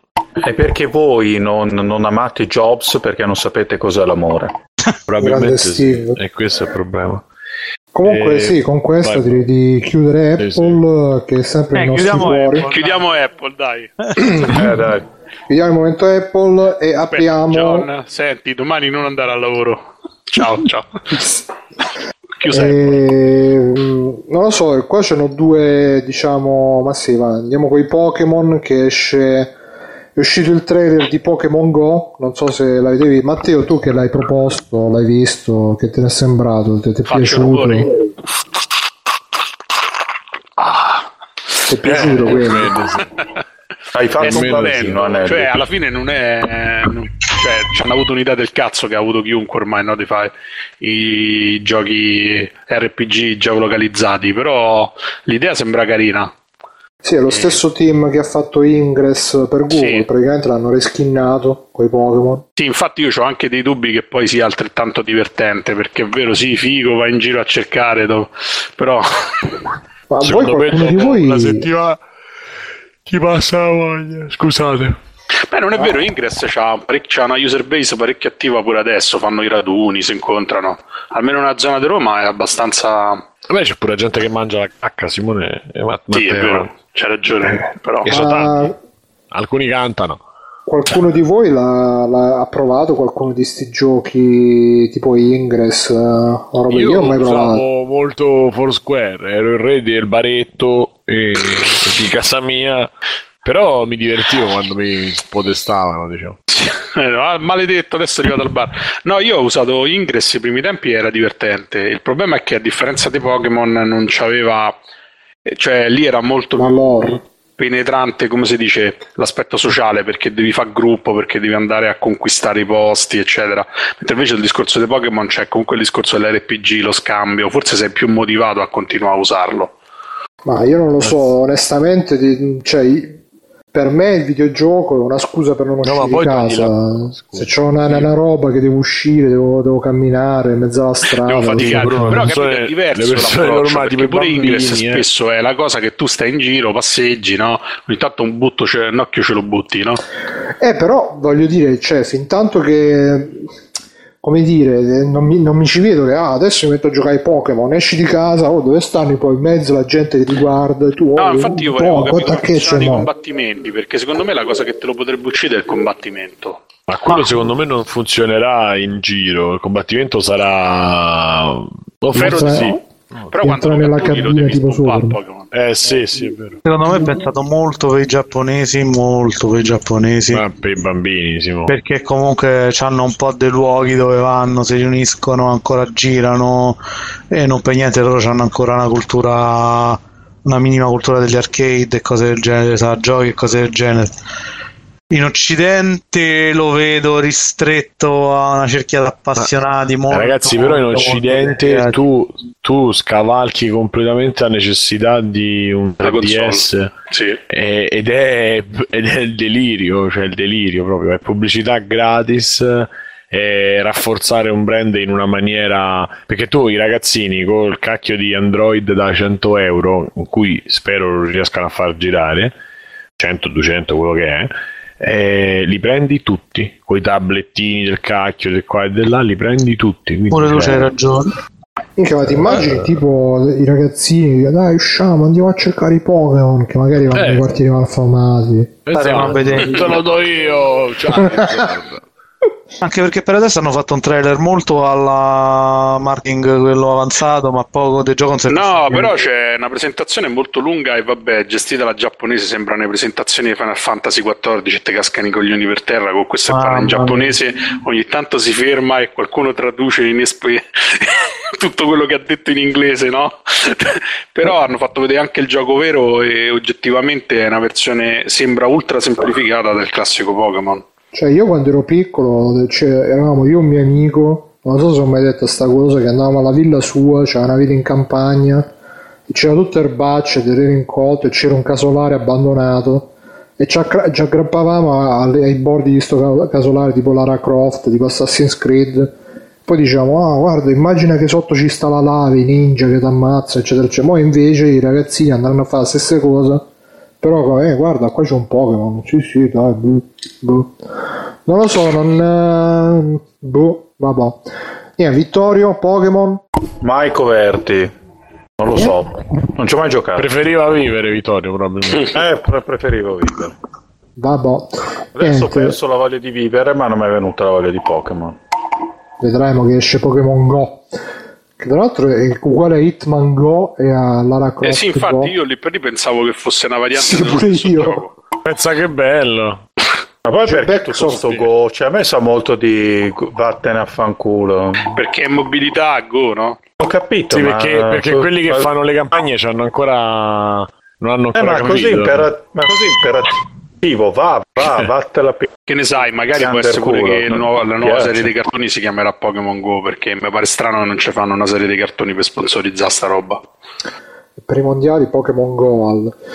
E comunque, sì, vabbè, Pokémon, mi raccomando, comprateveli tutti. Dice Backshot, secondo voi come faranno i soldi? Boh, magari ci saranno tipo che te li puoi comprare, sicuramente magari metteranno, che ne so, devi passare 10 volte da via Tizio e Caio per prendere sto Pokémon, oppure spendi Sì, 10 metteranno euro. la stamina, che ne so, magari quando il Pokémon ti muore devi andare, lo devi risuscitare a Ci pagamento. muore il Pokémon.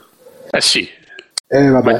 Quindi direi di chiudere anche, chiudere anche i Pokémon. Passiamo alla prossima news. Che è veloce veloce così poi facciamo un po' di extra quiz. Un noto youtuber, questa è una news che ha pubblicato Tagliaferri su proprio con lo sdegno, ha pubblicato su tagliaferri.it. Un noto youtuber ha chiesto 22.000 euro a Wales Interactive per parlare di Soul Axiom. Vero Simone Tagliaferri? Sì, sì. Eh, che, co- che cosa ne vogliamo dire di questa corruzione? Allora, In realtà, Tangentopoli? cioè, allora, 1990. È stata un po' fraintesa la cosa. Cioè, non- il problema non è che gli ha chiesto i soldi per parlare di. perché lui ha un suo mercato che è fatto di un certo numero di iscritti. La gente non sa che iscrivendosi al suo canale diventa praticamente la sua moneta. Però, vabbè, e lui si può vendere al prezzo che gli pare. Io dico che però i youtuber quando cominciano a fare dei video venduti al che comunque ci hanno avuto un prezzo per essere fatti, dovrebbero specificarlo come viene chiesto eh, normalmente a tutti i contenuti di tipo, eh, tra molte virgolette, giornalistico, cioè quando tu dai una tua opinione, un tuo eh, comunque svolgi un lavoro di resoconto, un lavoro di analisi, se sei stato pagato per farlo, se sei stato pagato da chi ha prodotto, specifichiamo, l'oggetto di cui tu stai parlando, quindi non il tuo editore che ti paga per fare l'analisi, ma il publisher, per esempio, di un videogioco che ti paga per fare la recensione, lo devi specificare perché in quel caso si chiama pubblicità, com- comunque la si voglia guardare. E io dico solamente questo qui, cioè non- non- la polemica non era sul fatto che lui avesse chiesto 22.000 euro, perché se uno come PewDiePie, che ha comunque sia, fa 10 miliardi di visualizzazioni, quante ne ha fatte, eh, eh, c'ha un prezzo, cioè è inutile che se una cosa la fa lui di spontanea volontà, ok, se tu operatore commerciale ti rivolgi a lui, lui comunque ha una certa forza eh, di impatto sul mercato, eh, ha un seguito che è amplissimo e che ti garantisce una, una certa visibilità e lui ha un prezzo e fino a lì siamo d'accordo però se poi uno gli paga questo prezzo lui dovrebbe far sapere che quello che sta dicendo lo dice in base a un prezzo perché è diverso da una cosa che dice spontaneamente Quando Vabbè, però non è un diciamo, giornalista, è un sentite... coglionazzo che si fa i selfie su YouTube. No, non conta niente. Eh beh, cioè, da, da noi, da noi l'idea del giornalista, noi ci abbiamo l'ordine. Cioè lì non è che c'hanno. Poi comunque sia. C'hai l'obbligo, c'hai l'obbligo di eh, specificare quando è un consiglio per gli acquisti. No, no, Cioè, vabbè, il fatto che ok, sarebbe più etico dire niente. che mi hanno pagato per parlare di sta cosa, cioè, però non è per anche vero che... niente il garante americano ha multato Machinima o Macinima come cazzo si Sì, pronuncia al cinema. perché sono stati pubblicati dei video dell'elogio di Xbox One pagati da Microsoft e non era specificato da nessuna parte che erano pagati da Microsoft è un discorso poi magari a quelle persone sare- sono dei boxari paurosi ne avrebbero parlato bene a prescindere dai soldi che gli ha dato Microsoft Come me. però, però Grande Però- Rice, bellissimo. non- se Eh, Il problema di Rice, secondo me, è che è stato macchiato da tutta sta giocatevelo che vi piacerà. A me è piaciuto un sacco. Eh, ridete, eh, è sicuro che non Ma che è una trappola? Eh, sì, No, che trappola. È sicuro che non sei stato pagato da Crytek perché hanno più soldi, però ehm, voglio dire, cioè, tutto qui, cioè, nel senso la gente dice vabbè è normale, vabbè che che ti stupisci, e cazzo, cioè, eh, si parla di etica per ogni stronzata, poi nel momento in cui c'è sta effettivamente una violazione di etica professionale pure abbastanza profonda, perché comunque lo youtuber viene percepito come eh, l'uomo del popolo, il videogiocatore che parla ai Ragazzi, ma videogiocatori. questa è la sharing economy, voi non sapete il mondo che ci aspetta, è fatto tutto così, di gente che l'etica professionale non sa manco dove sta per il semplice fatto che non è un professionista, è uno che si arrangia a fare un lavoro per quei due o tre mesi che, che porta soldi. Poi se dis- disintegra il suo lavoro, si porta dietro una professionalità e purtroppo questo è il mondo dove stiamo andando.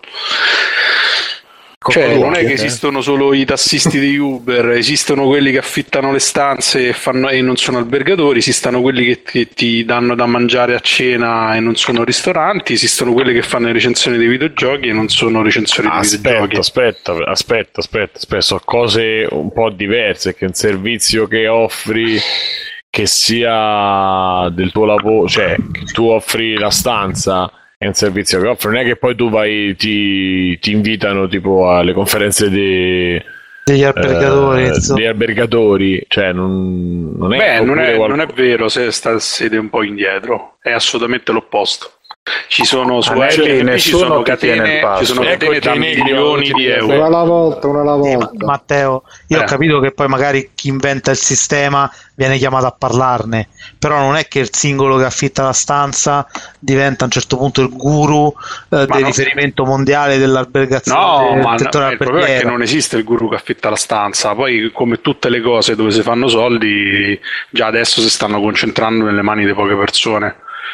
Cioè, Quindi ma il discorso boh, secondo me stanze. ci sarà sempre. Il problema è che sta gente poi alla fine o, o si sputtana No, comunque, se posso dire un paio di A robe, parte che state poi. parlando, nessuno di voi è massimo esperto di Metal Gear, quindi abbasso la Sì, esatto. tutti. No, Eh. Ma per esempio tutti quelli che hanno parlato bene di Metal Gear, no? Tutti questi anni, ma li pagano? Io spero di sì. Eh, non so come altro spiegarmi. e, e quindi nessuno ha pagato il super articolo da, da 7.9 che è uscito.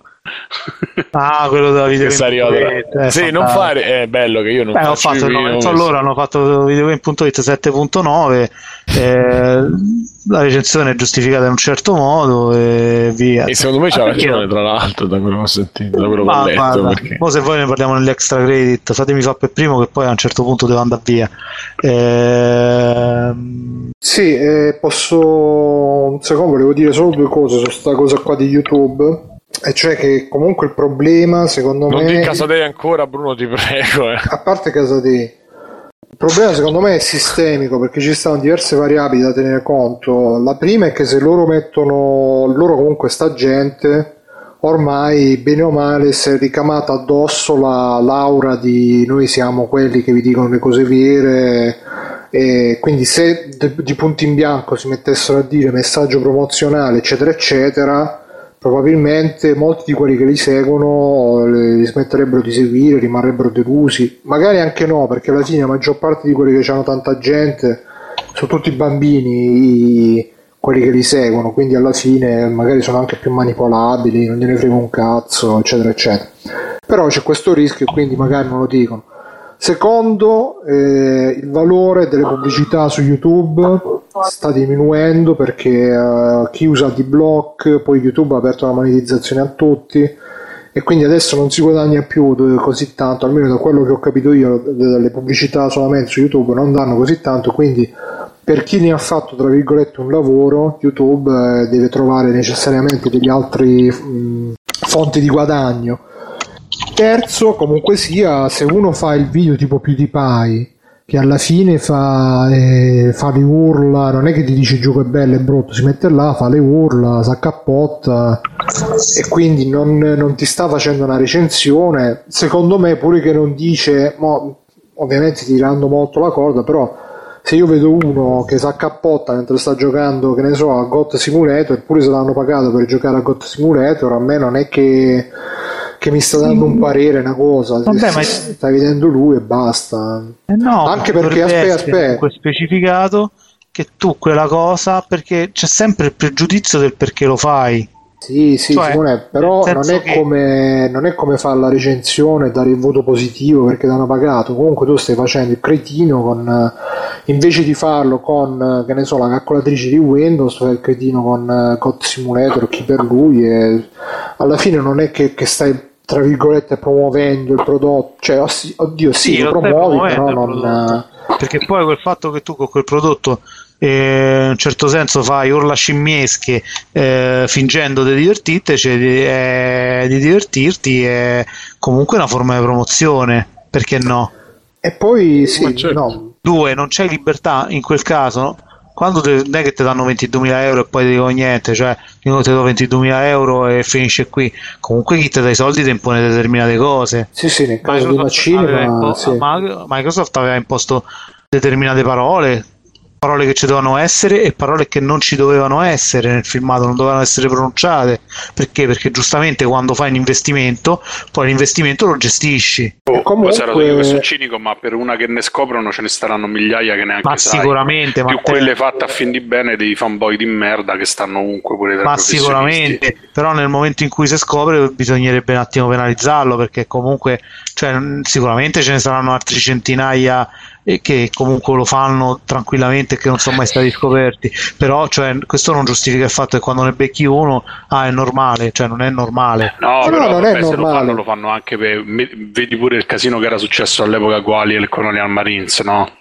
per un cazzo di, vento, di vento a, tima, a, tema Alien si sono andati a sputtare una rivista cioè voglio dire ognuno poi ha i suoi Ah, vedi, saranno sputtata eh. E qua non ho capito perché è un capolavoro, è già un classico è un instant classic. Vabbè, questa puntata di Free Playing sarà censurata. Già sì, infatti, grazie che mi darete tanto da editare. No, ma a parte questo, volevo dire. Uh, che cosa volevo dire? Che me ne sono pure dimenticato. No, e ecco. il fatto è che um, è arrivato Stefano. Quindi, ciao Stefano. Ciao. Ciao, Stefano. Ciao. Ciao, tutto a posto? Sì. Non ci parlate. Che ne pensi di youtuber? no, non ci parlate. Io su eh? YouTube. No, eh. eh. Poco youtuber corrotti che si fanno corrompere. No, ah sì, l'ultima ma, cosa che... No, sono molto corruttibile, ma non ho nessuno che mi corrompe, quindi purtroppo anche volendo. Sì, l'ultima cosa che volevo dire prima di passare extra credits è che alla fine uh, stavo leggendo in vari forum, gruppi di sviluppatori, anche su IndieVolt, che tra l'altro ultimamente si, si è rinnovato il sito, il forum, tutto quanto, andateci a dare un'occhiata, eh, che alla fine noi viviamo nel mito che eh, la, la, il video dello youtuber ti faccia la, la come si chiama le, le, vendite, ma in realtà pare che alla fine non influenzino così tanto le vendite, almeno eh, quello che ho letto in questi forum, eh, reso conto di questi sviluppatori, non eh, tipo c'era uno che ha detto ah, il mio gioco ha fatto un video non mi ricordo chi ha portato tipo 20, 20 vendite. Anche nel, nel, ultimamente è uscito su Gamasutra un articolo di uno che ha, che ha fatto un gioco indie ha detto ah, eh, che, che, non ha venduto un cazzo eh, che nonostante che avesse fatto tutto il marketing possibile immaginabile che il gioco non fosse una schifezza anche se forse un po' generico ha detto uno youtuber che ha fatto 500.000 visualizzazioni il video ha portato 20 vendite da 500.000 visualizzazioni quindi è, è, è anche Ma da no. è anche da diciamo non è diciamo la, Certo, all'inizio qualsiasi roba giocava PewDiePie, eh, vendeva un casino, ha fatto la fortuna di Amnesia, ha fatto la fortuna di Slender e di vari altri giochi, però probabilmente adesso inizia a essere saturo e quindi anche sto mercato e quindi Sì, devo far uscire la gente ce la fa state dietro. Se promuovi un gioco a settimana, cioè. Anche sì. Doveva uscire una- un- un'analisi di ci sta lavorando, credo che ha fatto un tweet, quello di Steam Spy, sulla correlazione tra i video di YouTube e le vendite di giochi su Steam quello sarà interessante da leggere perché lui comunque fa queste analisi diciamo basate su dati reali e non eh, così a un po' episodiche su aneddoti. E niente, con questa direi Vittorio YouTube. Ma, ma perché chiedete sempre a me l'ultima parola? Mm. No, il- dico solo una cosa, che l'Anelli è sempre talmente avanti che proprio... sempre 50 anni avanti. Ma sì, infatti sta cosa della sharing economy, quindi dici che devo Sì, no, una se, fosse, stanza. se fosse nato tipo nell'Ottocento avrebbe detto a Nikola Tesla ciao ragazzino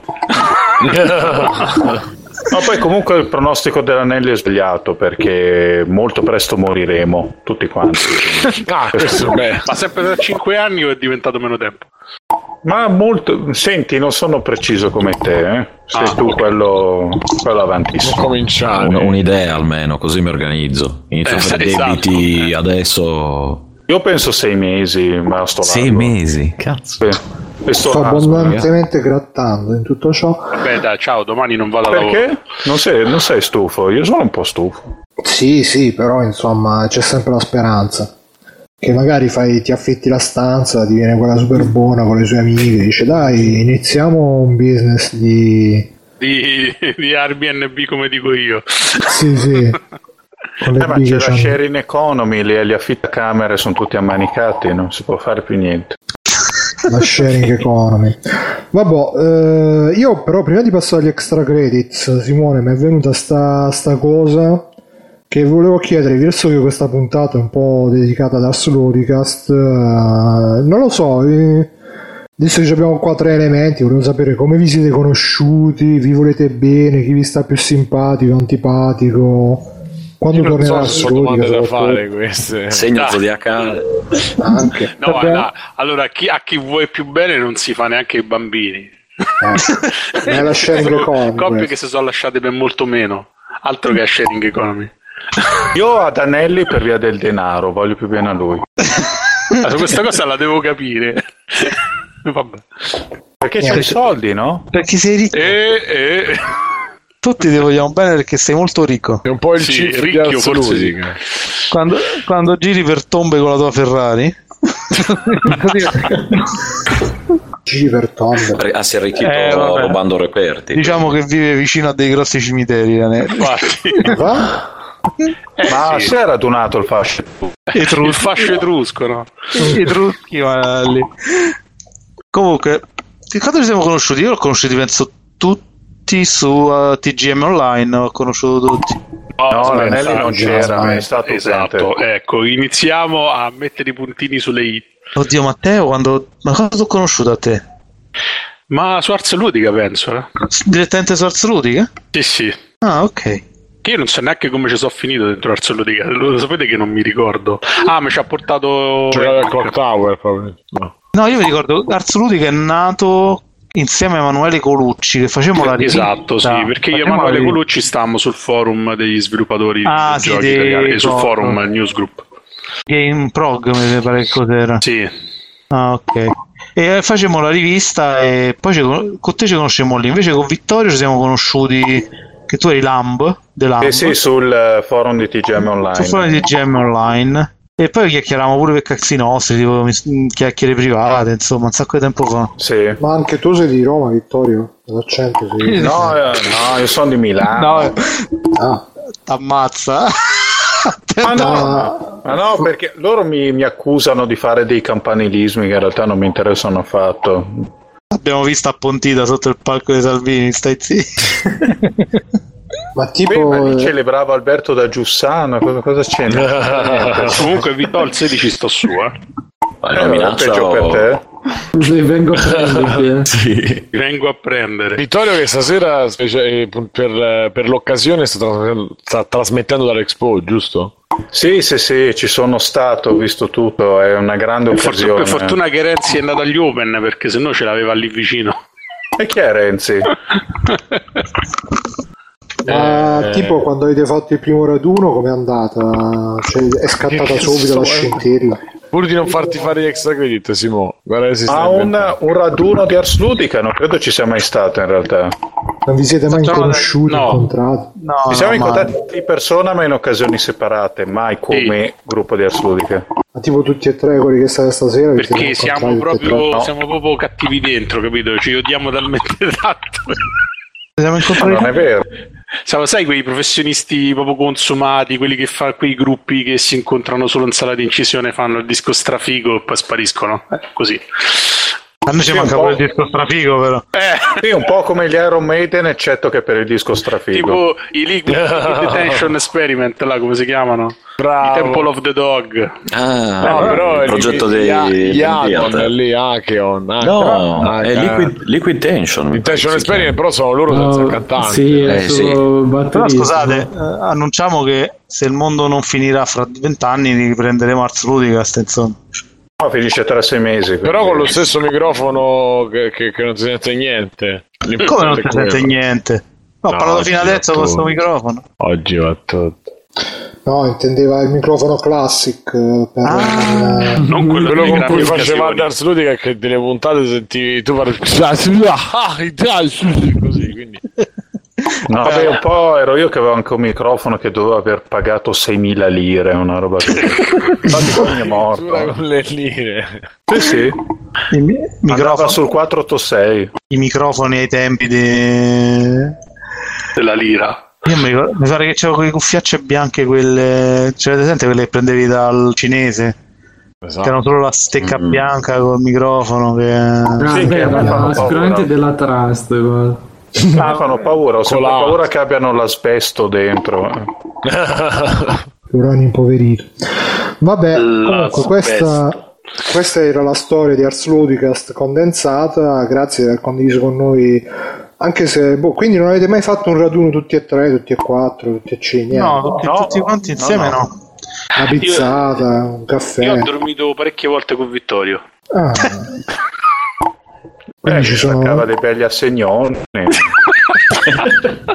quindi ci sono delle gelosie in ballo, delle... Allargiva booster con 7000 euro. Sì, adesso noi appunto condensiamo, ma è una cosa che Beautiful è lineare al confronto. Infatti, Eh, in effetti.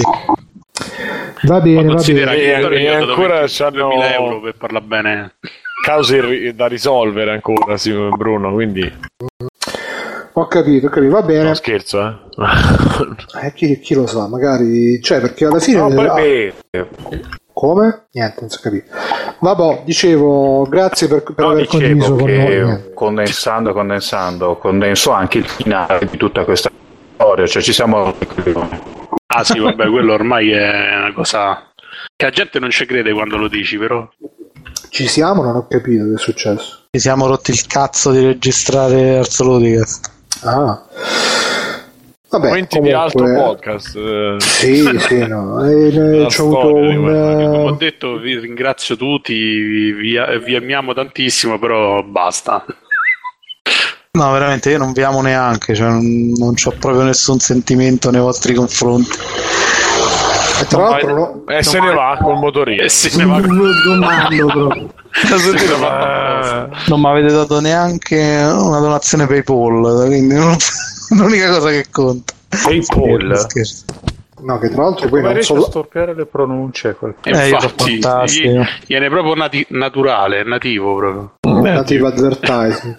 No, diciamo, non solamente hanno smesso di farlo, stanno anche cancellando le puntate, una a una, poco a poco, stanno tutte sparando. Io guarda, non l'ho capita, probabilmente saranno... Beh, la dannazio memory è comunque una cosa necessaria.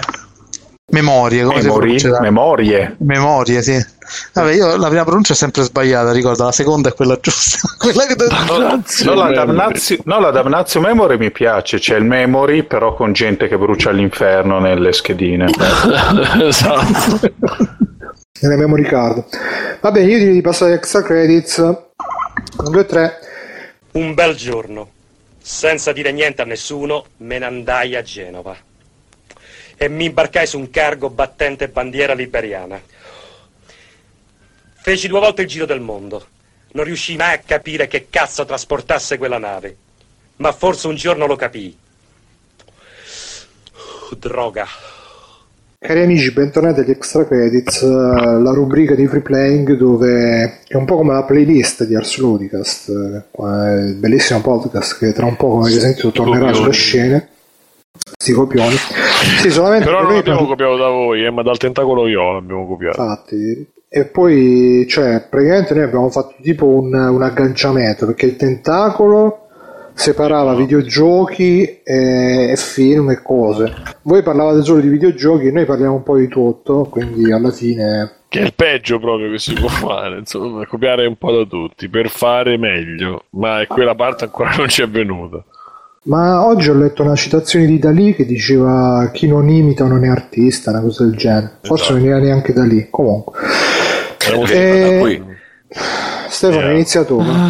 No. No, no, fate iniziare Simone che deve andare via. Sì, ah, infatti, già, scusa, Ciao. scusa. Vai, Simone, inizia Ciao tu. Simo.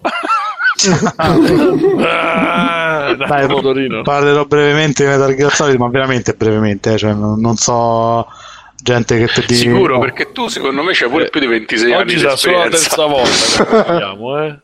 No, ma eh, cioè, in realtà quel video, quel famoso video citato, cioè, eh, dice due cose pure abbastanza vere, però No spoiler, 50 raga, ancora 50 devo- Che lui è il maggiore sport italiano. Sì. 50 minuti per dire poi due banalità, due grosse banalità, cioè che ha rivelato. Questa è la tua opinione, eh, noi No, adoriamo. grosse No, no, io sono d'accordo Ha detto due- giocato che- Ha detto due grossissime banalità, cioè, oddio, il gioco incompleto, che scandalo.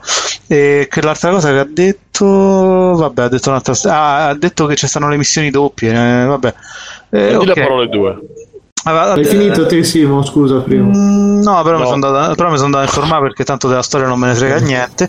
E dico anzi, l'esatto contrario di quello che non. È bello perché non è Metal Gear, cioè nel senso che finalmente Kojima è stato costretto a fare un gioco, probabilmente. E, è bello, cioè, c'è delle cose belle, anzi funziona finché non c'è la storia di mezzo. Eh, Strano, Kojima è un genio. eh, Ma io non sono d'accordo, cioè, Michael- secondo me è bello, però c'ha tante cose che si bilanciano, nel senso quando ti rompi con, con il gioco eh, c'è la storia, quando ti rompi con la storia ci sono le robe free to play, quando ti rompi con quelle... Eh, sì, no, già sto fatto, ma senza aver visto racco- a raccontare per l'ennesima volta il gioco come è fatto, cioè c'ha sto open world che c'ha senso finché non lo consideri un open world, perché nel momento in cui ti metti a esplorarlo come un open world ti accorgi che sono tutta una serie di corridoi costruiti in mezzo alle rocce dell'Afghanistan. E mm, c'ha un discorso di le azioni che puoi compiere hanno una quantità di sistemi di gioco che sono impressionanti. Per sistemi di gioco intendo singole azioni che poi compiere il personaggio cose che può fare mh, trovate situazioni cose da gestire eccetera eccetera che sono impressionanti. Veramente da quel punto di vista hanno fatto un lavoro eccezionale.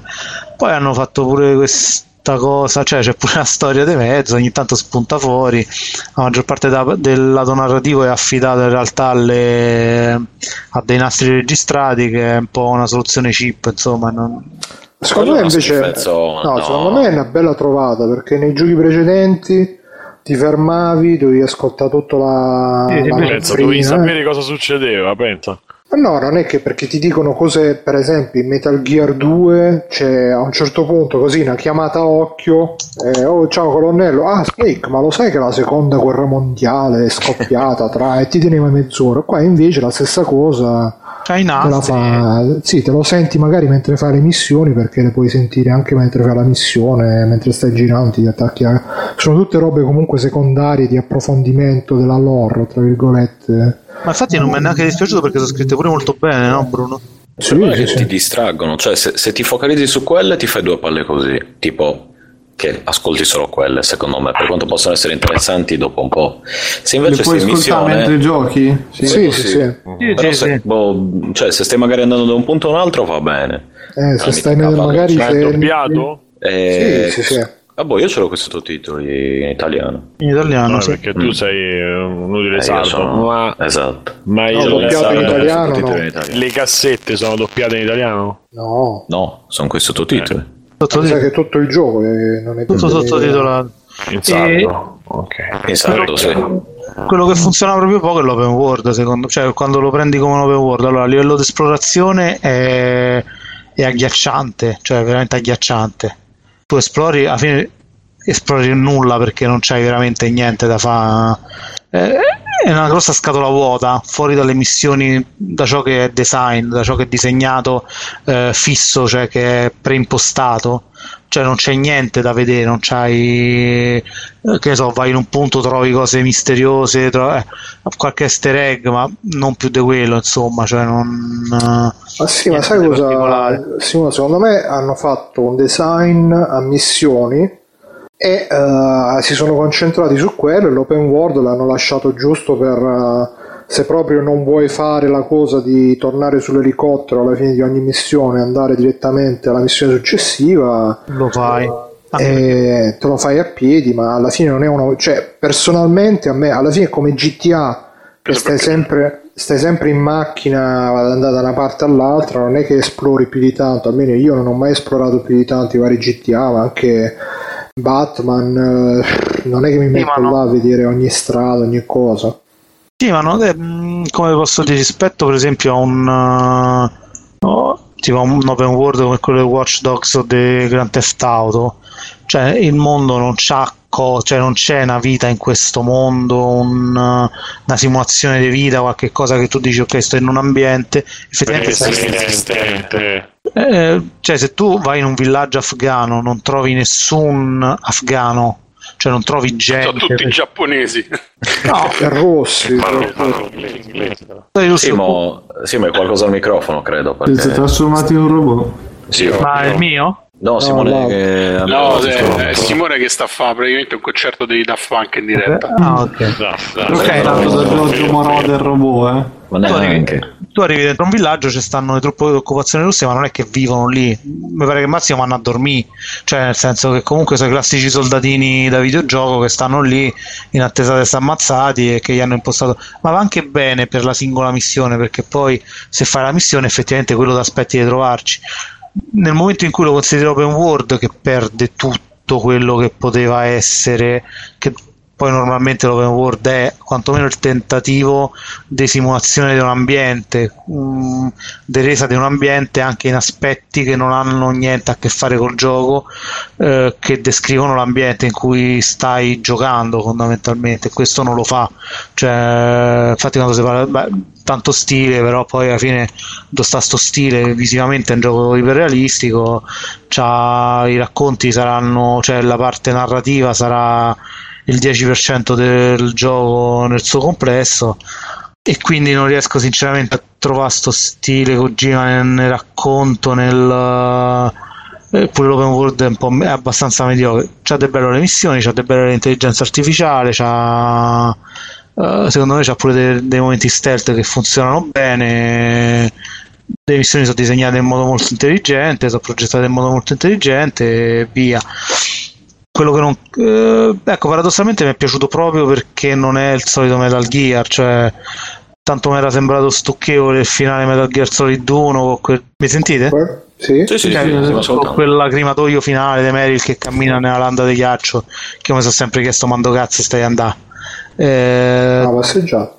Tanto Metal Gear Solid 2 nel, No, io salvo Otacon, altro che... cioè, nel suo preteso surrealismo e disprezzo comunque per chi gli aveva chiesto a gran voce un seguito di un gioco che lui considerava concluso eh, ma aveva indisposto per l'eccessiva presenza dei filmati che- ma non perché dici o perché i filmati cioè perché comunque ti rendevi conto che non era cioè che lui del gioco non gliene fregava niente eh, aveva innovato pochissimo a livello di gameplay rispetto al primo capitolo e c'aveva questa ambizione di fare il regista di provare tecniche registiche come poi ha fatto per esempio in Ground Zeroes eh, facendo tutta la sequenza introduttiva in piano sequenza insomma cioè, no? Anche qui, tutte, cioè quasi tutte le... le sequenze sono piani di sequenza sì Eh, fa che comunque imita queste tecniche cinematografiche, poi nel mondo dei videogiochi si comincia a parlare tutti dell'on take perché lo dicono l'americana, poi il piano sequenza l'abbiamo inventato noi italiani, però vabbè, queste sono cose che poi fanno parte della cultura generale, quindi la cultura generale non esiste, quindi va bene così.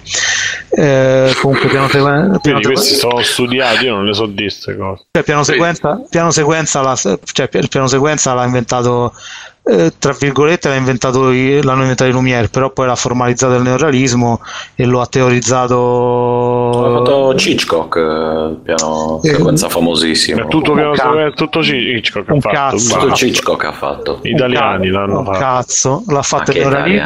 L'ha fatto Meucci, l'ha fatto. lo hanno usato, lo hanno usato i neorealisti l'hanno usato i neorealisti lo ha teorizzato André Bazin sui Cahiers du Cinéma che è quello che ha scritto poi il- come funziona il piano sequenza perché da certi effetti lo ha, mh, come fosse lo ha spiegato Hitchcock lo usa in The Rope ma in realtà non è un vero piano sequenza perché all'epoca le, cioè è un piano Perché non sequenza riusciva a registrare, non c'era abbastanza. illusorio, non c'era abbastanza bobina, Eh, quindi ha esatto. diviso, ha spezzato e nei momenti di taglio del montaggio ha messo delle sequenze tronco, cioè nel senso magari inquadrava che ne so, un vestito, lo riprendeva nella cosa successiva e andava sul nero e quindi tu non vedi il passaggio e ti sembra tutto un lungo piano sequenza. Eh, però in realtà non, non era un vero e effettivo piano sequenza, sì, cioè lo era a livello di linguaggio, ma tecnicamente si era inventato quella cosa e così via. Quello diciamo che è quello più famoso perché Hitchcock poi è stato intervistato dalla Novel Vogue che hanno parlato di sta cosa. La Novel ma perché Vogue scusa, ha perché ripreso Hitchcock ci aveva fatto un film intero con tutto, mi pare che erano No. 8-9 piani sequenza. The Rope, The Rope, The Rope, eh, no della gola. Eh, Sì, sì, Sì, sì. sì, cioè, è studiatissimo. Cioè, e questo è quanto. Cioè, poi a un certo punto arriva qui, cioè, americani, per esempio, non so se vi ricordate, l'aveva usato Coppola in uh, coso, in uh, quel film con Nicolas Cage. uh, No, White Brian De. Palma, omicidio, Brian De Palma, omicidio in diretta. diretta. L'aveva usato per fare un, proprio fa un discorso teorico fra montaggio e piano sequenza. Insomma, lì eh, si era, messo, era stato molto didascalico, ma mo- era fatto molto bene quella cosa. Però vabbè, noi abbiamo Ma 8 mm, no. No, No, non era quello che cominciava con l'omicidio dentro la- lo stadio del pugilato, dove, quello No, davanti non incontro ai box. Ah, non sì, sì, sì, Eh, sì, che sì, è il piano sequenza prima e poi lui riscopre in realtà quello che è successo col montaggio ok cioè il piano Sì, sequenza però quello scusa se ti rinterrompo, quello che, è che era diventato famoso perché mi sembra che era uno dei più lunghi, se non addirittura il più lungo mai fatto. Fino a... sì, fino a quel momento mi sembra il più lungo mai fatto. vero piano sequenza poi Beh, ma Metal sì, Gear comunque come sono Metal Gear? no ma c'è una reg- cioè, se lo fa- paragoniamo al cinema c'è una regia piuttosto piatta Kojima cioè c'è una regia molto standard nel senso che fa quello che fanno Beh, però Forse- rispetto agli altri videogiochi secondo me Vabbè, rispetto agli altri videogiochi, cioè di solito io- quelli che fanno regie dei videogiochi sono dei cani assoluti.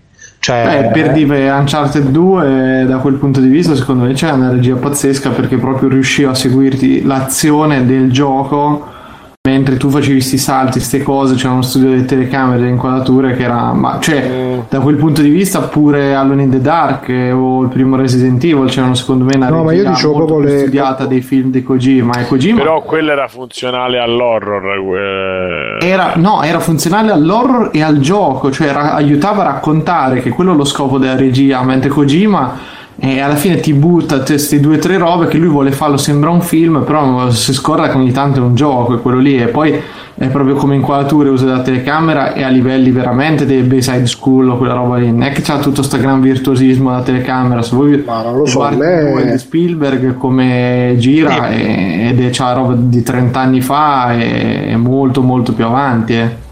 Ma Poi- io ogni volta che parte una cutscene onestamente a me piacciono molto come regia come le fa no io adesso guarda questo nel- nello specifico non l'ho visto fino al 4 ma dai il 4 tutto il- d'azione con le inquadrature eh, standard di Bruno, a te piace pure Comando, però. eh.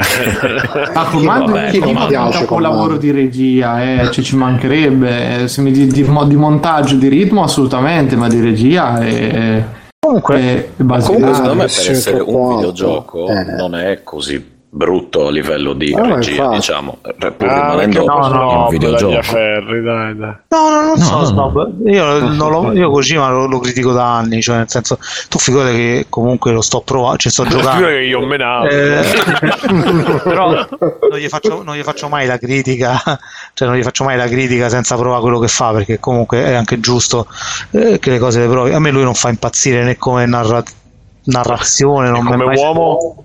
Eh, no, assolutamente, no, è un tipino carino. E vabbè, ma questo lo ammetto de mio, cioè insomma non è che ti dico no, preferisco mille anni di introdu- quella microsequenza introduttiva di Fallout 1, eh, il filmato introduttivo a livello registico perché c'aveva eh, era un piano sequenza pure quello oltretutto e c'aveva mille idee in più di qualsiasi cosa che fa Kojima che ha fatto Kojima nella vita insomma però per dire vabbè poi c'è sta chi lo adora perché sai ti ha fatto staccare il joypad per ammazzare un boss e allora ha fatto la meta narrazione del ti ha portato fuori dal videogioco e ti ci ha fatto rientrare ti ha fatto entrare in contatto con la materia videogioco che è nel filo del joypad che attacchi alla console Chi eh, ha detto sta cosa, scusa? sì, vabbè, lascia perdere. Comunque, tornando, tornando a The Phantom Pain, eh, secondo me è un bellissimo videogioco. Paradossalmente, quando fa eh, la parte missioni, la parte non esplorativa, è un mediocrissimo open world, ma veramente mediocre, anche negli spostamenti, perché tutta la parte degli spostamenti con l'elicottero è insopportabile, è veramente una cosa intollerabile, cioè veramente ti viene voglia del tasto spostamento rapido degli Elder Scrolls. Ma hai usato e provato, c'è una cosa bellissima, usare la scatola per spostarsi eh, tra un, un campo e l'altro. E No. anche tra un... ehm, allora, sia nella base, quella in mezzo al mare, nelle, nelle piattaforme, che nel- in Afghanistan. Io sono in Afghanistan, adesso non so bene, ci si sposta anche come location, mi pare, oltre all'Afghanistan. Sì, sì, sì, sì. No, solo Sì. Afghanistan, solo. Afghanistan. No, no, ci Come si no? sposta. Non Vabbè, tornava anche a cosa? A, A Cipro. Ma- al Mo- a Mos Eisley, come si chiama? No, Eh, io, non sono arrivato, io non sono arrivato alla fine. No, dove sono Eh, arrivato fino adesso va anche in Africa, spoiler. Ma quello era, ne- era nel 4 eh, che tornava dove c'era. Sì, infatti. Non tornava in Eh. quello dell'1, nella base Eh, dell'1. nel Nel 4. 4. Eh, non è anche nel 5. Grazie.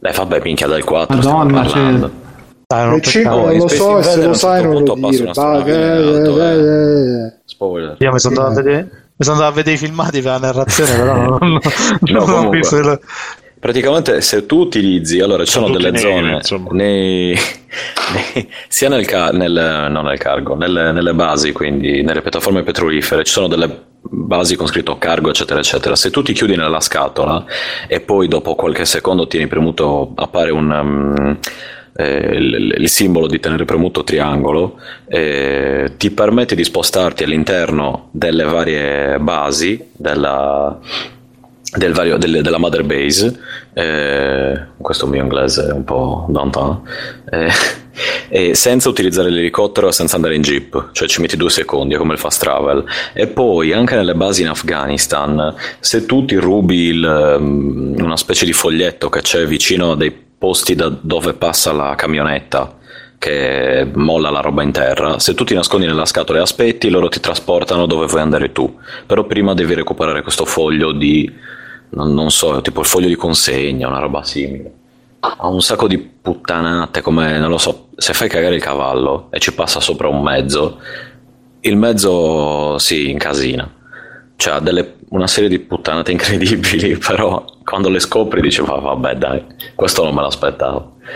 Ah, Eh, penso che- cioè, sì, ma a parte quello, eh, stavo usando Ma l'open è world. cioè, di, No, no, no, l'open world di è una trovate. cioè nel senso l'Afghanistan è tutto uguale. Comunque è bello. È, è grande, ma mm, insomma non ha niente di estremamente caratteristico, cioè ha un po' di montagne, un po' di de- desertini minuscoli, il resto è tutto una base fatta in un modo, una un po' nell'altro. Le rovine sono un po' interessanti, Mm. eh, quelle sono belline, ma sono posti piccoli, diciamo, per esempio- quindi C'è il primo sì, combattimento tutti- con Quiet che è bellissimo. eh, quello, quello è interessante, non me l'aspettavo tra l'altro. A livello di gameplay è bellissimo, cioè, secondo me è bellissimo. Cioè, a livello di gioco, quando fai queste cose qui, proprio anche per queste trovate, è bellissimo. Cioè, secondo me, beh, come open world te l'ho detto. Poi come storia, vabbè, quella che è, insomma, cioè, addirittura dicono che è incompleta, meno male, cioè, cioè, ci hanno risparmiato una stronzata, insomma. cioè, dal mio punto di vista è questo, cioè, ci hanno risparmiato una cosa brutta, insomma, fortunatamente, quindi è ancora più bello, quindi per il fatto che manchi una parte nel finale è ancora più bello perché ce l'hanno risparmiato, insomma. E quindi, so, Boh, e quindi- vabbè, non, non- lo, so, cioè, non lo so, devo prima finirlo e poi... eh, Per adesso non, non posso cioè, fare un'idea completa della storia. È un po' troppo frammentaria secondo Basta me. vedere, perché- basta far vedere i filmati su YouTube, ci stanno tutte le raccolte dei filmati. Eh no, ma voglio, voglio finirlo io prima. Cioè, nel senso- No, a me me ne frega talmente poco che mi sono andato a vedere figurati. Cioè, No, vabbè, dai. eh, Così Basta me- con questi spoiler. Così mi gioco il gioco con calma, con premo calma. start, altri No, filmati. Il, problema è che secondo me, appunto, col fatto delle missioni secondarie, con le missioni primarie, un po' si incasinano le cose, cioè si frammenta la- l'esperienza, la parte narrativa, perché tu inizi che fai quella missione dove salvi il tizio, per dire, poi fai la storia eh, e poi di nuovo ritorni a quella. Cioè, non è lineare, quindi un, è un bene da un punto di vista della varietà, perché tu puoi gestirtelo come vuoi, ma è un male perché allo stesso tempo perché ti, ti perdi, cioè non riesci a... mm, Ma è dire, non ti tieni incollato secondo me alla storia e quindi secondo me risulta ancora più debole di quanto magari già è. Ma è bello così, cioè nel senso che tu a un certo punto ti trovi il capitolo 2, eh, tanto questa è una cosa abbastanza risaputa, con tutte missioni che devi rifare tutte le missioni primarie, a un certo punto ri- rifai proprio le missioni con tutte le sequenze narrative di intermezzo, quindi dici, oh cazzo che bello, è fantastico, secondo me è bellissimo. Cioè. Te, fa, te vai a vedere due volte se sei uno anzi eh, i fan di Kojima dovrebbero apprezzare perché rivedono due volte l'arte di Hideo capito? No, vabbè, io non, non sono fan di Kojima, a me piacciono in generale i Metal Gear Solid, ma cioè, se mi rompi i coglioni non me ne frega niente di chi sei, mi hai rotto i coglioni, punto, mettiamola così. No, vabbè, se posso aggiungere io due parole, visto che ho continuato a giocare rispetto alla scorsa volta.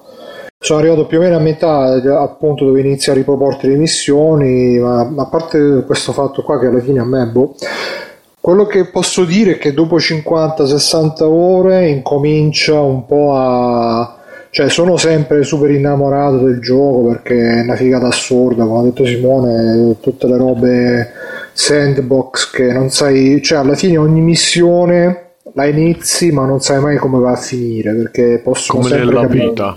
Sì, sì, no, perché ci sono sempre un sacco di variabili, ci può essere il cambio di guardia, può essere giorno oppure notte, può essere la, la guardia che ti schizza a fare una cosa che non ha mai fatto. L'unica cosa è che il gioco comunque ti spinge a fare tutto stealth e a prendere i soldati nemici eh, e a portarli col Fulton nella tua base no, per aumentare le tue forze. E questo dopo un po' se ti ci fissi ti limita un po' le opzioni perché stai sempre Ma sai che non è Ah. lo sai che però non è vero, cioè ho, finito, ho preso S a certe missioni facendo entrando e facendo stragi, cioè Sì. l'importante è che non te beccano. Sì, Però sì, se- sì, no, ma dico non come valutazione, come sistema di gioco in sé, perché poi quando ti potenzi la mother base ti puoi sbloccare altre armi, ti puoi sbloccare potenziamenti, eccetera, eccetera, quindi il gioco ti dà un forte stimolo a potenziare la mother base e tu per, potenziare la mother base devi mandarci dentro quanti più soldati nemici possibili, quanto più forti possibili, quindi ehm, diciamo che se ti piglia sto, sto loop eh, cominci che usi soltanto i tranquillanti, la pistola eh, quei proiettili soporiferi, ti, ti, ehm, fai tutto stealth e quindi perdi un po' di quella casualità del gioco che magari passi da stealth a- ad ammazzare tutti, a di nuovo stealth, eccetera, eccetera, perché cerchi di fare tutto così e diventa un po' monotono, si perde un po' la, la cosa del gioco, però e quindi vi consiglio, se, se ci state giocando come me, mandatela anche un po' a fanculo sta Mother Base, giocateci come vi viene, che così vi divertite di più. Per il resto sono arrivato appena appunto alla parte dove inizia a ripetere tutto quanto e vedremo come dove andrà a parare. Però quella cosa che posso dire è che comunque c'ha così tante robe che quando ti scocci di una roba ne fai un'altra, e quando ti scocci di fare missioni secondarie fai quelle principali, quando ti scocci di quello fai la mother base, poi fai le robe, ci stanno anche le invasioni online che puoi andare a invadere la mother base degli altri per rubarti le risorse e i soldati degli altri. Eh, c'è un mare di roba veramente. Cioè, come gioco lo consiglio a mani basse, insomma. Come storia fate voi, insomma. E la storia, diciamo che dove sono arrivato io incomincia un po' a sfilacciarsi. Fino a un certo punto è molto figa, poi incomincia con gli spiegoni. Intanto c'è Schillo che come al solito sta facendo le sue domande a macchinetta, dice più ripetitivo Metal Gear Solid 5 Mad Max. Io per Max. quanto ho giocato fino adesso direi Mad Max, però ci ho giocato veramente poco. Quando Mad Max, quello vediamo Mad Max un po'. Poi c'è anche Marcondello che dice a Emanuele Coluccio mi ha dato un sacco di mail per le decine di mail di spam sui commenti di Astrologica, devo continuare a mandarli, posso smettere? Che fa? No, da, da anni Emanuele non gestisce più il sito, ma lasciate perdere, lo spam va bene, almeno fa un numero.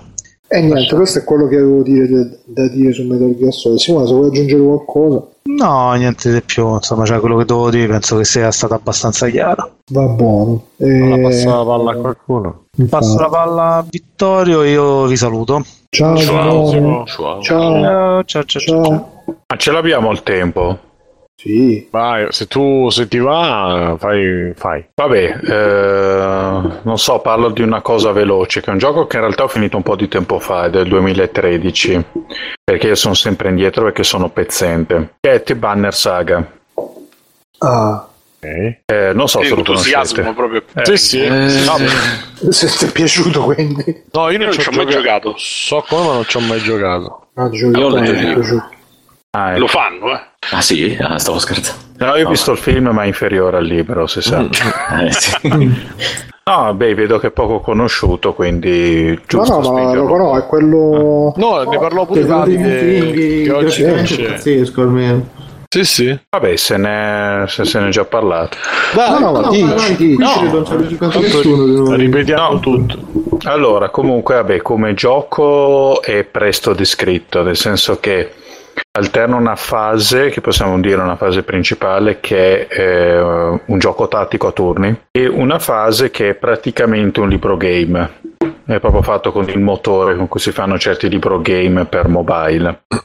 Ehm, la prima cosa che si segnala, per cui è anche giustamente celebre questo gioco, che è fatto dalla Stoic, distribuiti poi dalla, mm, com'è che si chiama, dalla Versus Evil, che sono degli ex Bioware, vabbè, è, la direzione artistica che è, come dire, reazionaria nelle cose giuste. Nel senso che eh, il fantasy nei videogiochi è contaminato da Dungeons and Dragons sostanzialmente nelle edizioni più recenti e quindi è un immondo ammasso di troiate inguardabili.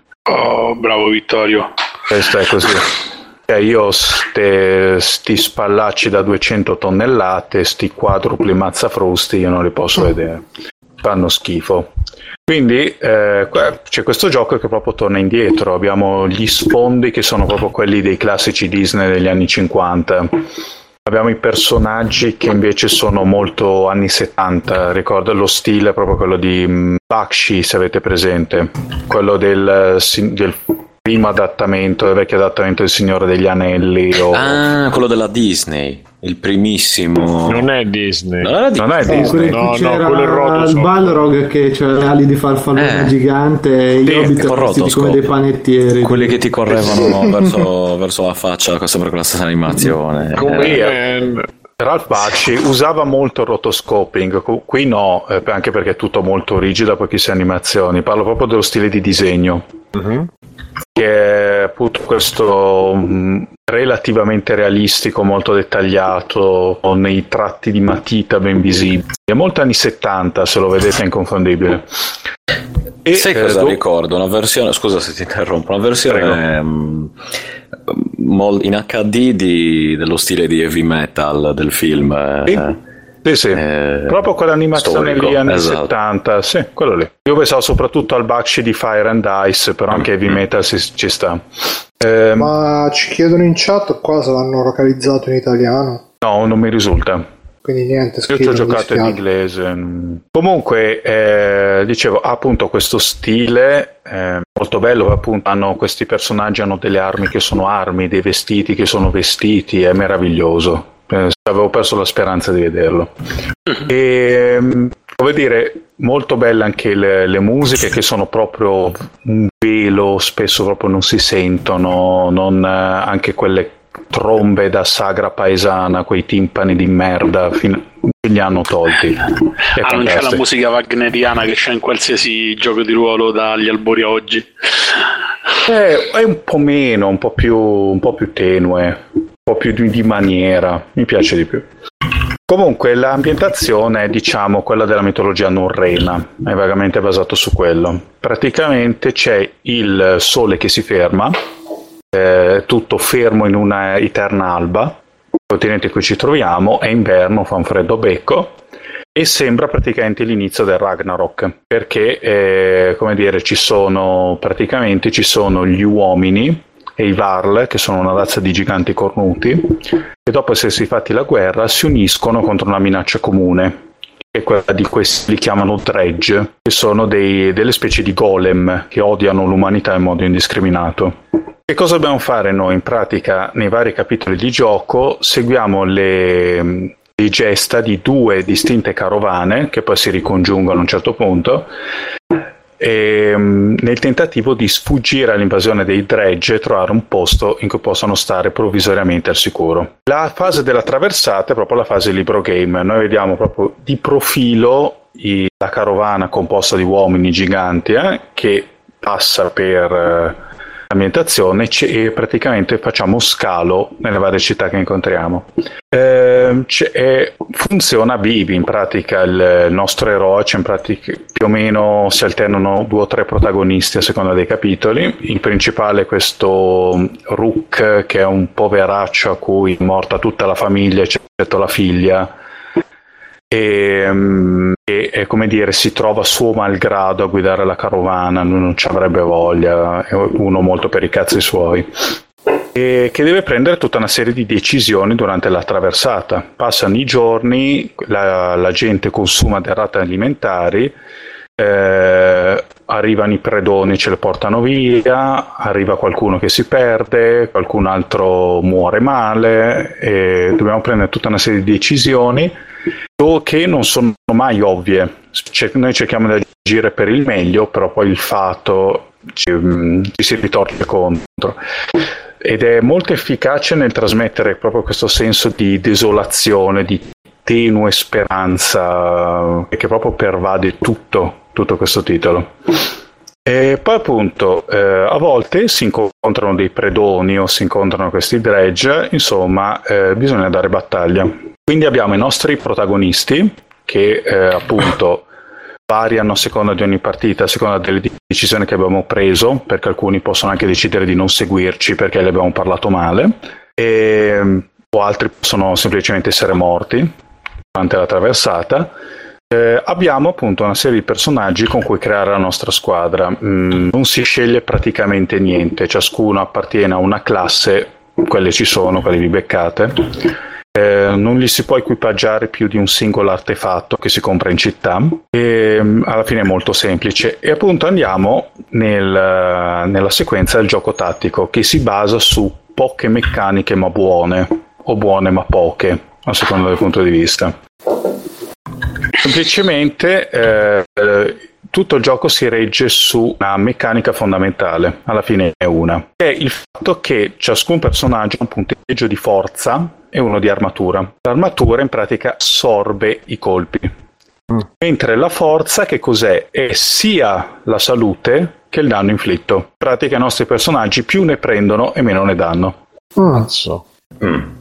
E questo crea una, una, una, variabile tattica, è praticamente una, si regge tutto su quello, ma è molto importante.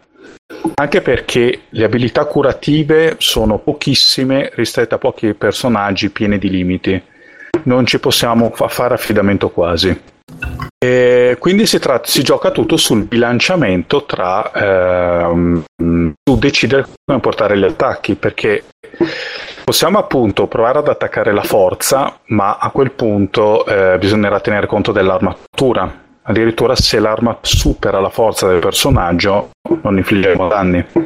possiamo a quel punto allora attaccare direttamente l'armatura per logorarla, ma questo lascia la forza inalterata. Eh, in pratica si basa tutto su questo e sull'uso di abilità speciali che sono specifiche per ogni classe e, come dire, che costano dei punti, diciamo, chiamati volon- dei punti volontà che si rigenerano ogni turno, permettono anche di potenziare gli attacchi se, vuo- se si vuole, ma sono proprio dei punti contati si possono aumentare salendo di livello, ma anche lì i personaggi salgono di livello solo quattro volte.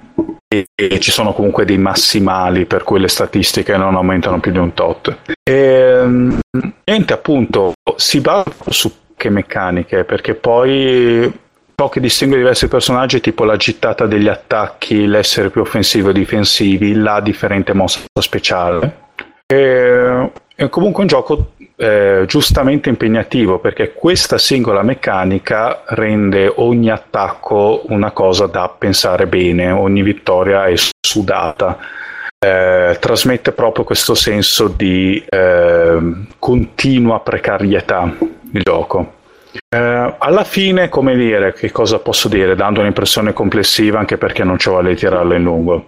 Uh-huh è molto eh, story driven, è molto basato sulla storia. Sul, è un po' come cioè, i giochi Telltale più recenti, salvo che ci sono in mezzo alle battaglie, praticamente. Quindi è molto orientato alla storia.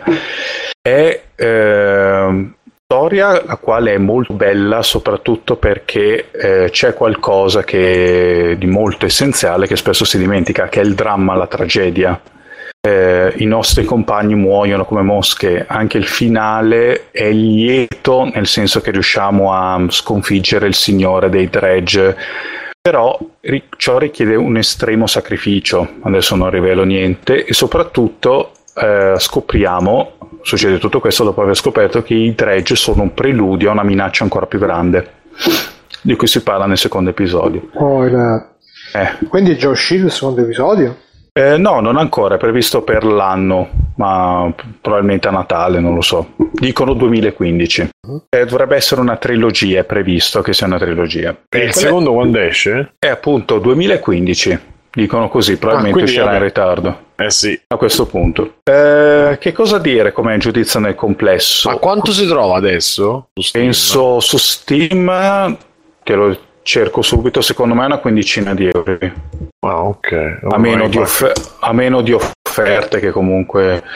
Per- poi non è un gioco lungo, in una decina di ore si finisce. Vanessa, ma forse anche meno. E del 2013 sarà sceso di prezzo. Su iPad comunque, 9,99. Eh, per sì, perché poi anche uscito su mobile, dovrebbe anche uscire sulle nuove console PS4 e Xbox One. Eh, infatti stavo aspettando quella versione. Dalla perché... chat di TeamSpeak dicono la key, la key solo 5 euro, solo la key però. Eh. Comunque Senza no, gioco, il... Senza gioco, sì, sì, sì. Comunque su Steam la versione C completa sono ancora sui 20 euro, vabbè. Comunque con gli sconti io l'ho preso a meno. L'impressione su- complessiva qual è? Che eh, quello che c'è è molto bello, ma non è molto. La ciccia un po' poca. Alla fine, il, appunto, c'è tutta una parte gestionale che in realtà è una specie appunto di libro game. Facciamo scala nelle varie città possiamo comprare artefatti, cibo, far riposare i personaggi, anche perché poi se si feriscono devono restare fermi per giorni. Non c'è molto altro da fare però. Il resto è tutta una serie di bibi, situazioni che ci si presentano perché sì, in base alle scelte che abbiamo fatto, l'imprevisto è sempre dietro l'angolo, hai il personaggio che spacca tutto e ti muore in un modo stupidissimo mentre durante il viaggio, tranquillamente. Appunto, e c'è la parte tattica che però appunto si basa su una meccanica molto ben pensata, ma che regge tutto. Eh, in complesso io ho un buon ricordo, ricordo che rimasi un po' deluso appunto perché non c'era molto, c'erano poche meccaniche, però alla fine l'estetica, la storia, il, la direzione artistica in generale, quello che comunque c'era del gioco mi ha lasciato talmente un buon ricordo che alla fine il secondo me l'hanno venduto. E quanto? Se non avete domande naturalmente. Quindi promosso The Banner. Sì, promosso con un po' di riserva, ma promosso. Okay. Tanto Schillo ce lo consiglia da Kinguin. Compra- non comprate da Kinguin perché hanno le key, quelle cadute dal camion, quindi attenzione. Niente, Vittorio, a chi passi la palla? Oh, chi, chi ha voglia? L'Anelli? Vai, Anelli. Vai, Anelli. Eh, io ultimamente sto a giocare al eh, que- quel gioco di parking creativo che è Arkham Knight Batman.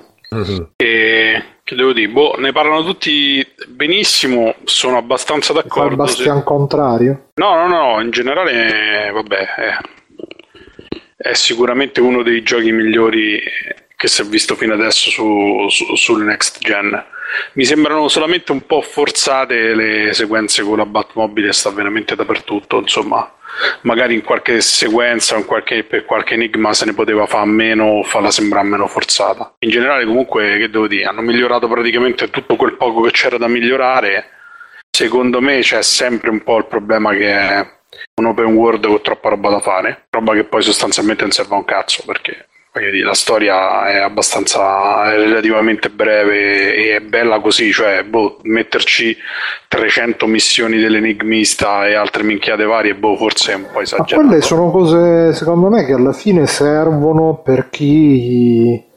Cioè, sono un contenuto aggiuntivo per chi proprio le vuole fare... Cioè, non, Sì, non è è che sono fastidioso obbligatorie. che c'è, una- che c'è la storyline legata e ti dice no, se vuoi risolvere l'ultima cosa devi prima fatte 400 di Sì, però voglio Cioè, dire, non è che ci lo stanno... proprio opzionale intorno a tutta Eh, lo Infatti, so, questa però cosa sai cosa- stupito un po' anche a me perché ci sono due limiti a questa visione che sugli altri, cioè almeno pure Arkham Origins me lo so giocato praticamente solo sulla storia se- principale perché devo dire la verità, dopo Arkham City mi ero un po' rotto le scatole dove gira come un deficiente a trovare punti interrogativi verdi.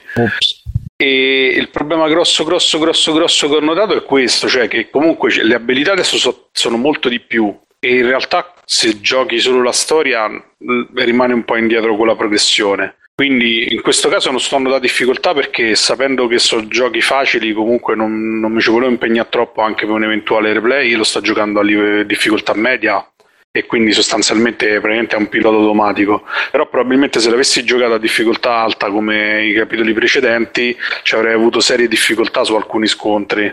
E questo perché comunque si dà per scontato che tu un po' di progressione tramite le, le side mission, le air mission eccetera eccetera li faccia poi, boh, eh, non lo so, io sono un po' combattuto ultimamente per, gli open world, ma non per eh, un problema specifico di Arkham Knight, che come ho detto è uno, sicuramente è uno dei più rifiniti che abbiamo visto ultimamente. È proprio il fatto che forse mm, anche The Witcher 3 mi ha fatto lo stesso effetto. Forse su alcuni giochi c'è veramente troppo contenuto superfluo.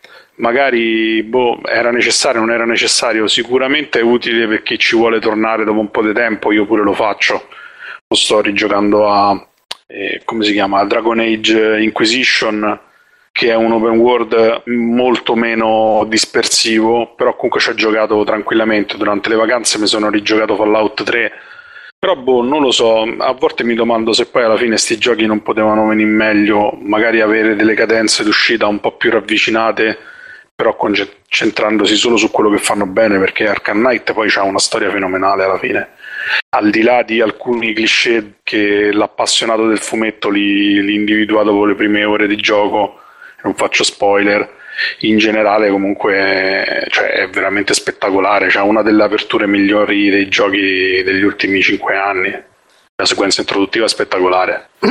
Addirittura.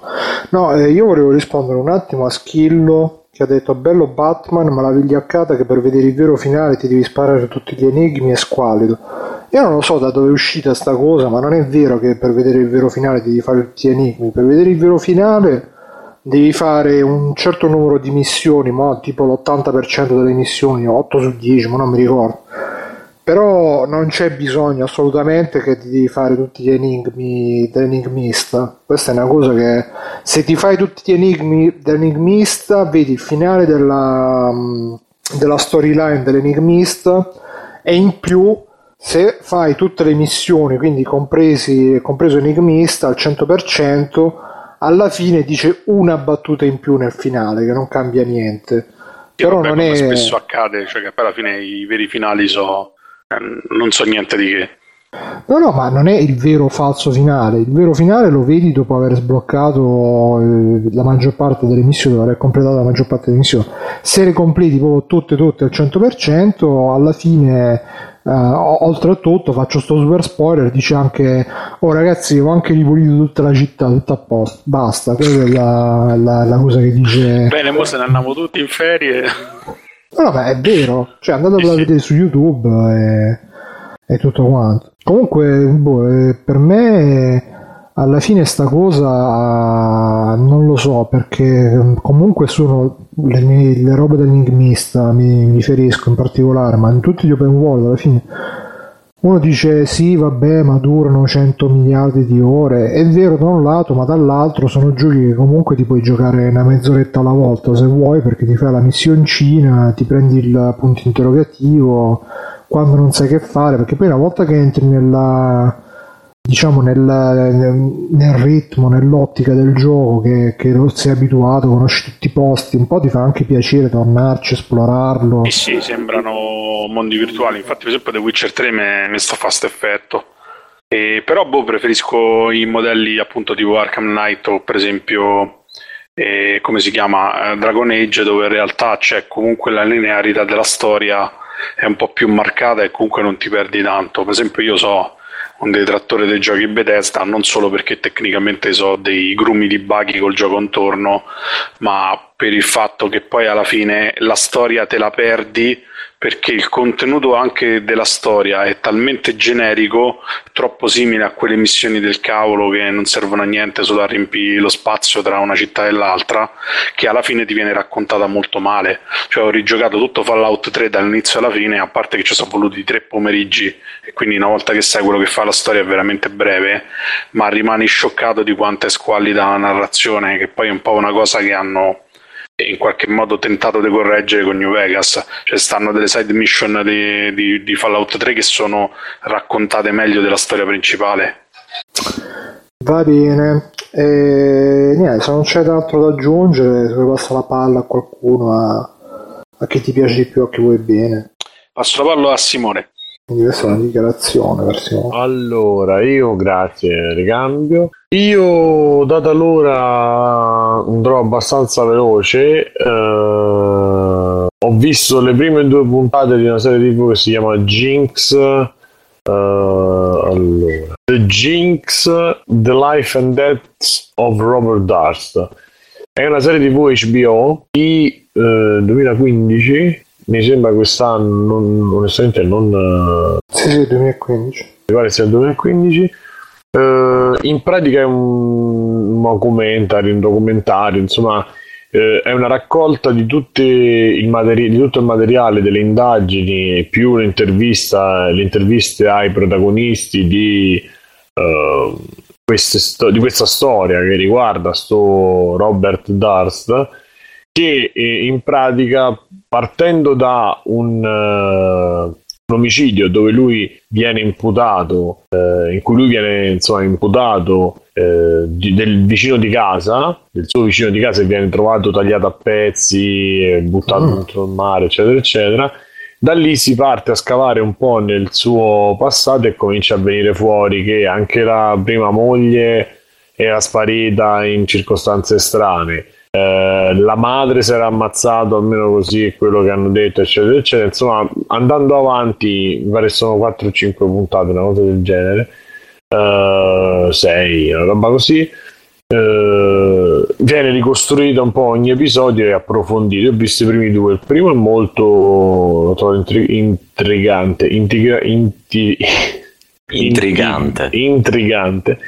Uh, anche se per i miei gusti è, è pure un po' troppo eh, no gore però ti fa vedere insomma pezzi di braccia di da cose vere cioè non è che sono ah, ricostruzioni sono proprio le foto delle, eh, uh, della polizia e delle indagini. Quindi un po' così ovviamente non, non, si non diventa proprio super esplicito però insomma un po' di roba si vede che dà abbastanza fastidio eh, però il resto sono interviste appunto e ricostruzioni, mh, piccole ricostruzioni del, degli accaduti, poi ci sono un sacco di video tipo Air Story, mi ha ricordato quella cosa tipo Air Story così, perché poi sono video vecchi del 2000, eh, delle varie interrogation, dei vari interrogatori che hanno fatto a, a loro, più un'intervista, insomma, di materiale ce n'è talmente tanto che si riesce, a, si riesce a farlo diventare quasi fictional, però invece è tutto vero. Poi ovviamente le interviste sono fatte con fotografia, quelle eh, rifatte apposite, sono fatte con la fotografia giusta, con uh, le tecniche di oggi, insomma, con una regia, ecco. Um, è un po' macabro perché è un po' macabro e poi lui il protagonista questo personaggio insomma, come l'hai trovato sto, sta serie non mi ricordo chi me l'ha consigliato. Se tramite se tramite qua o tramite non ho idea. E per cui sì ho visto appunto le prime due c'ha dei momenti specialmente la seconda puntata c'ha dei momenti morti secondo me perché c'è quel super dramma che con me non attacca diciamo però l'ho trovato, l'ho trovato interessante e c'è anche un voto bello alto su Tract 86% ah bene e, e, basta. Diciamo che è abbastanza tardi per passare la palla a Bruno. Vai, Bruno. Sì, vabbè, io salto perché tanto ho parlato un po' di Metal Gear prima. Non so se Stefano e Mirko c'hanno qualcosa magari veloce così chiudiamo. Che eh, c'è Mirko che non so se ha detto. Sei vivo? Sì, oui. ragazzi, sì, su qua, su qua. E allora, velocissimo, ho visto il documentario del 2004 di Metallica, Some Kind of Monster e allora il documentario racconta di loro che cercano di registrare l'album Saint Anger che uscì poi insieme proprio nel 2004 e nel 2005 e tutto questo perché ci hanno fatto un documentario perché loro erano in una profonda crisi dovevano sembrare che si scioglievano che non riuscivano a tirare fuori il cavallo ragno dal buco quindi hanno chiamato il terapista delle star e li doveva rimettere in carreggiata e dargli una mano a scrivere eh, quest'album, risolvere i loro problemi personali, i loro problemi di coppia, problemi di erezione, tutto quanto solo che diciamo, ha cre- creato delle situazioni completamente imbarazzanti. In tutto il documentario costellato di questi avvenimenti in cui solo loro si mandano a fanculo fa vedere come scrivono l'album quindi tipo ah non ci devono essere regole. No invece ci devono essere regole. Ma io ho detto che non c'erano regole non esserci regole. Tutta una roba così e... Bella conversazione. no, ma, ma, no, ma infatti ne viene fuori come sono praticamente dei bambini proprio viziati, ricchissimi, idioti. Cioè abbiamo il cantante praticamente che ogni volta che viene inquadrato guida o una moto, una macchina sempre più grossa, parte con una moto, poi con un trike, poi diventa una moto, poi diventa una jeep, poi diventa un Hummer, cioè cresce sempre questa cosa proprio.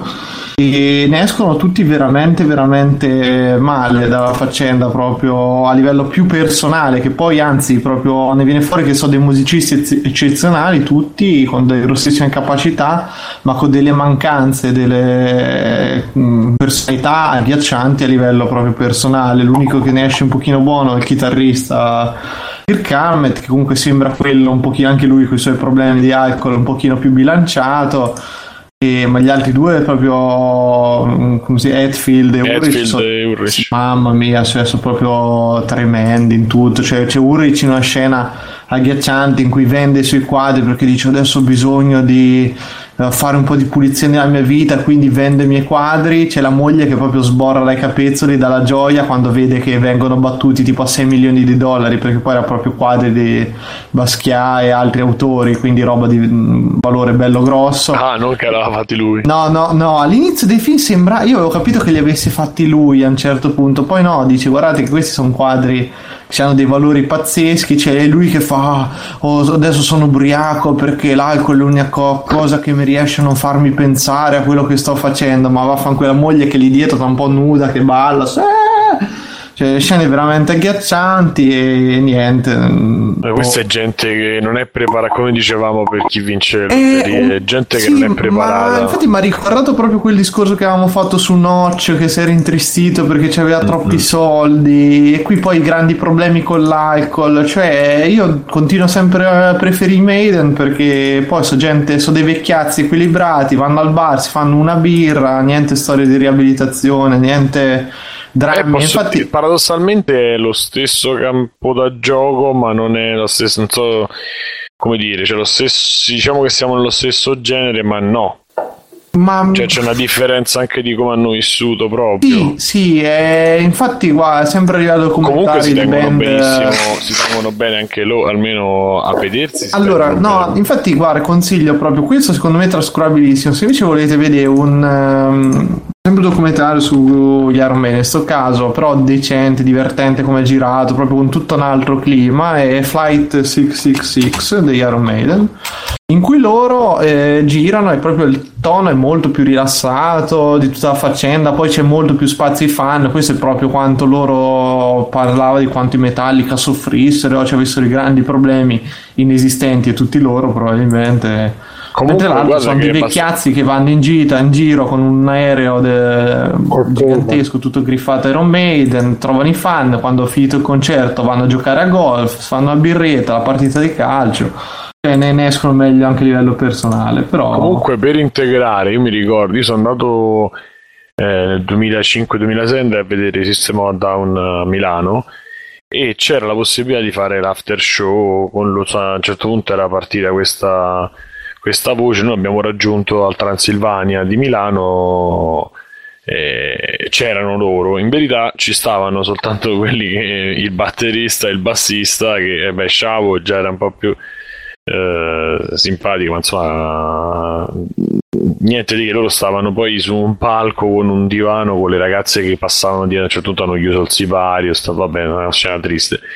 E ho parlato con un po' di gente che stava lì. Praticamente il cantante Malakian, eh, Tankian e Malakian, che sono a cantare rispettivamente eh, il chitarrista e il, eh, cioè il cantante e il chitarrista e hanno problemi di cirrosi, avevano problemi di cirrosi, cioè praticamente loro erano esplosi da pochi anni, se ti ricordi. Avevano problemi di cirrosi e altri eh, proprio di problemi fisici. E anche la tristezza nel vedere quelli che non facevano l'autografo se non c'erano le donne che ci andavano. Poi dopo siamo riusciti comunque a avvicinarli. Eh, insomma, che questi finiscono. eh, ah, sì, e poi mm, sempre con qualcuno, non so se era dell'entourage eh, o di chi li portò in Italia a livello proprio di tipo eh, promoter. Che eh, mi sembra che due di loro facevano i, lava- i lavacessi, ma nel senso non per una cosa classista, proprio in un mondo però completamente diverso. Facevano le pulizie da qualche parte e poi sono esplosi come gruppo e si sono tra virgolette dovuti dare un tono. Quindi questo cioè, è comune a tanta gente che magari non ha, non, non la cultura, però non c'ha proprio la- gli strumenti, eh, ecco quello, gli strumenti culturali o gli strumenti proprio, eh, le, le basi, le strutture mentali per poter gestire. Oh, ma non lo so, ma quello che fa strano è che io capisco i primi tempi in cui proprio ti spacchi, cioè ci sta che a 20 anni sti ragazzini qui negli anni 80, a 18-20 anni ti vendere 5 milioni di dischi, robe varie e ti parte la capoccia perché non è facile.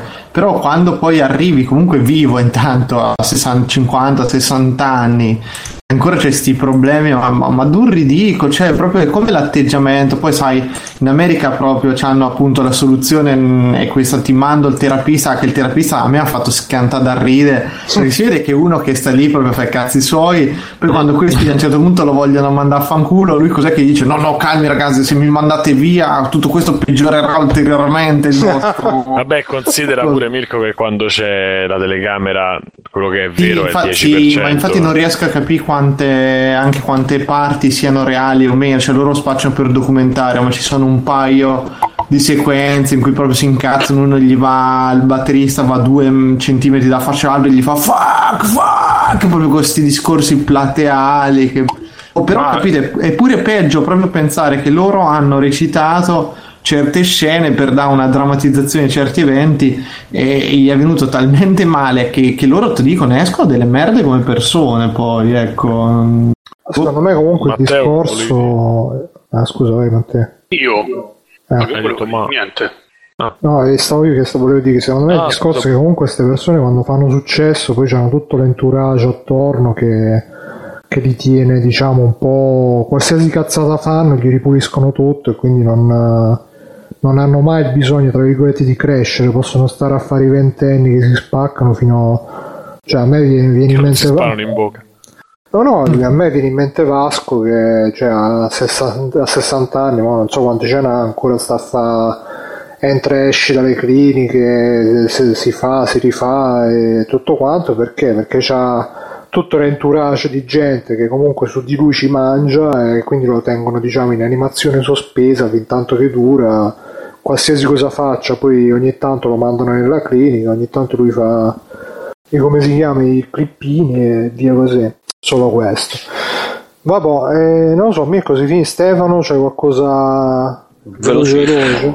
Velocissimissimo Eh, volo. Eh sì, volo. E sto guardando, ho quasi finito di vedere una serie che è uscita su Netflix da poco, non so se ne avete già parlato, Narcos.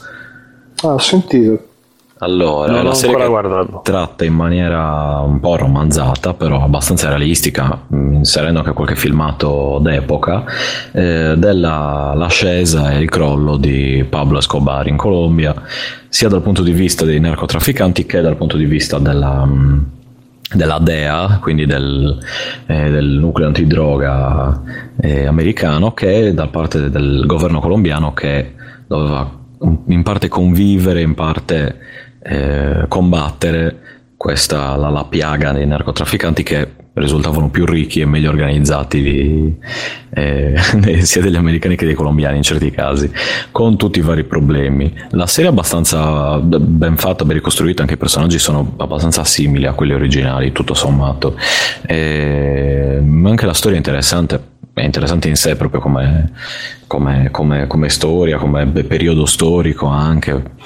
E c'è la voce, in certi momenti c'è la voce fuori campo del protagonista, diciamo, che è questo agente appunto americano della DEA trasferito lì, e in altri momenti invece classico telefilm con personaggi eccetera.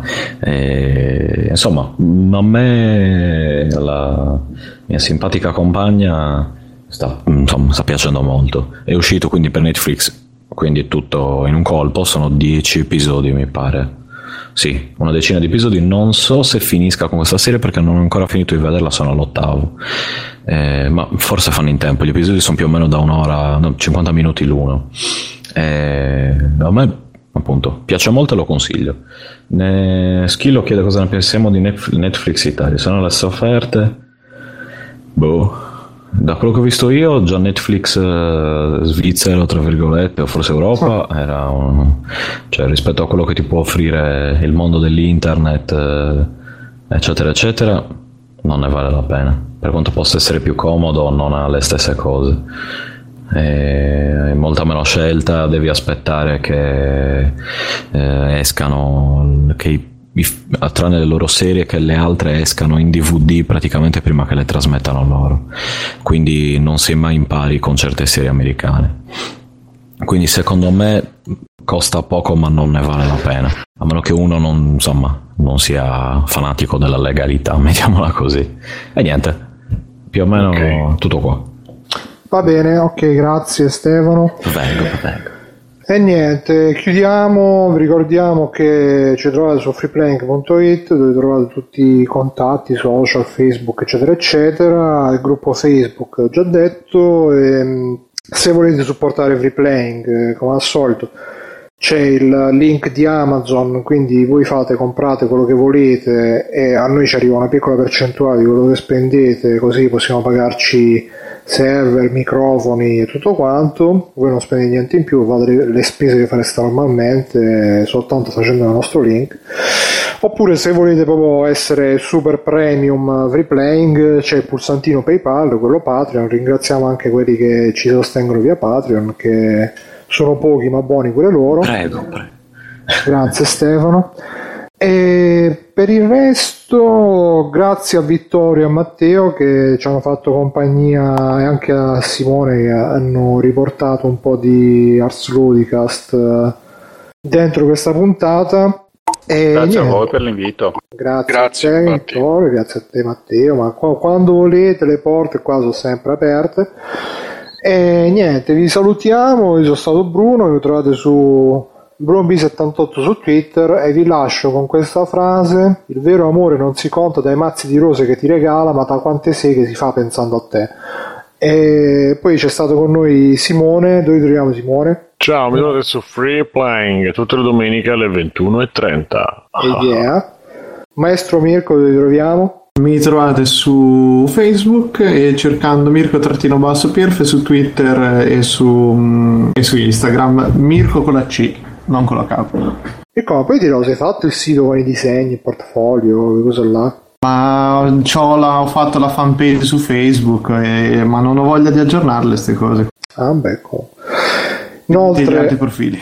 seguite tutto. E... Biggio, che Solo fai? Che qui dice? su Fusb, su Destiny, eh, che tra poco riceverà un'espansione, quindi com- compratevelo e venite a giocare Ne con noi. parliamo domenica magari. Con... Sì, sì, sì, no, era solo per. eh, No, perché oggi avrei voluto, però. E vabbè, ne parliamo dopo aver Ma ne provato parliamo dopo che è uscita, dai.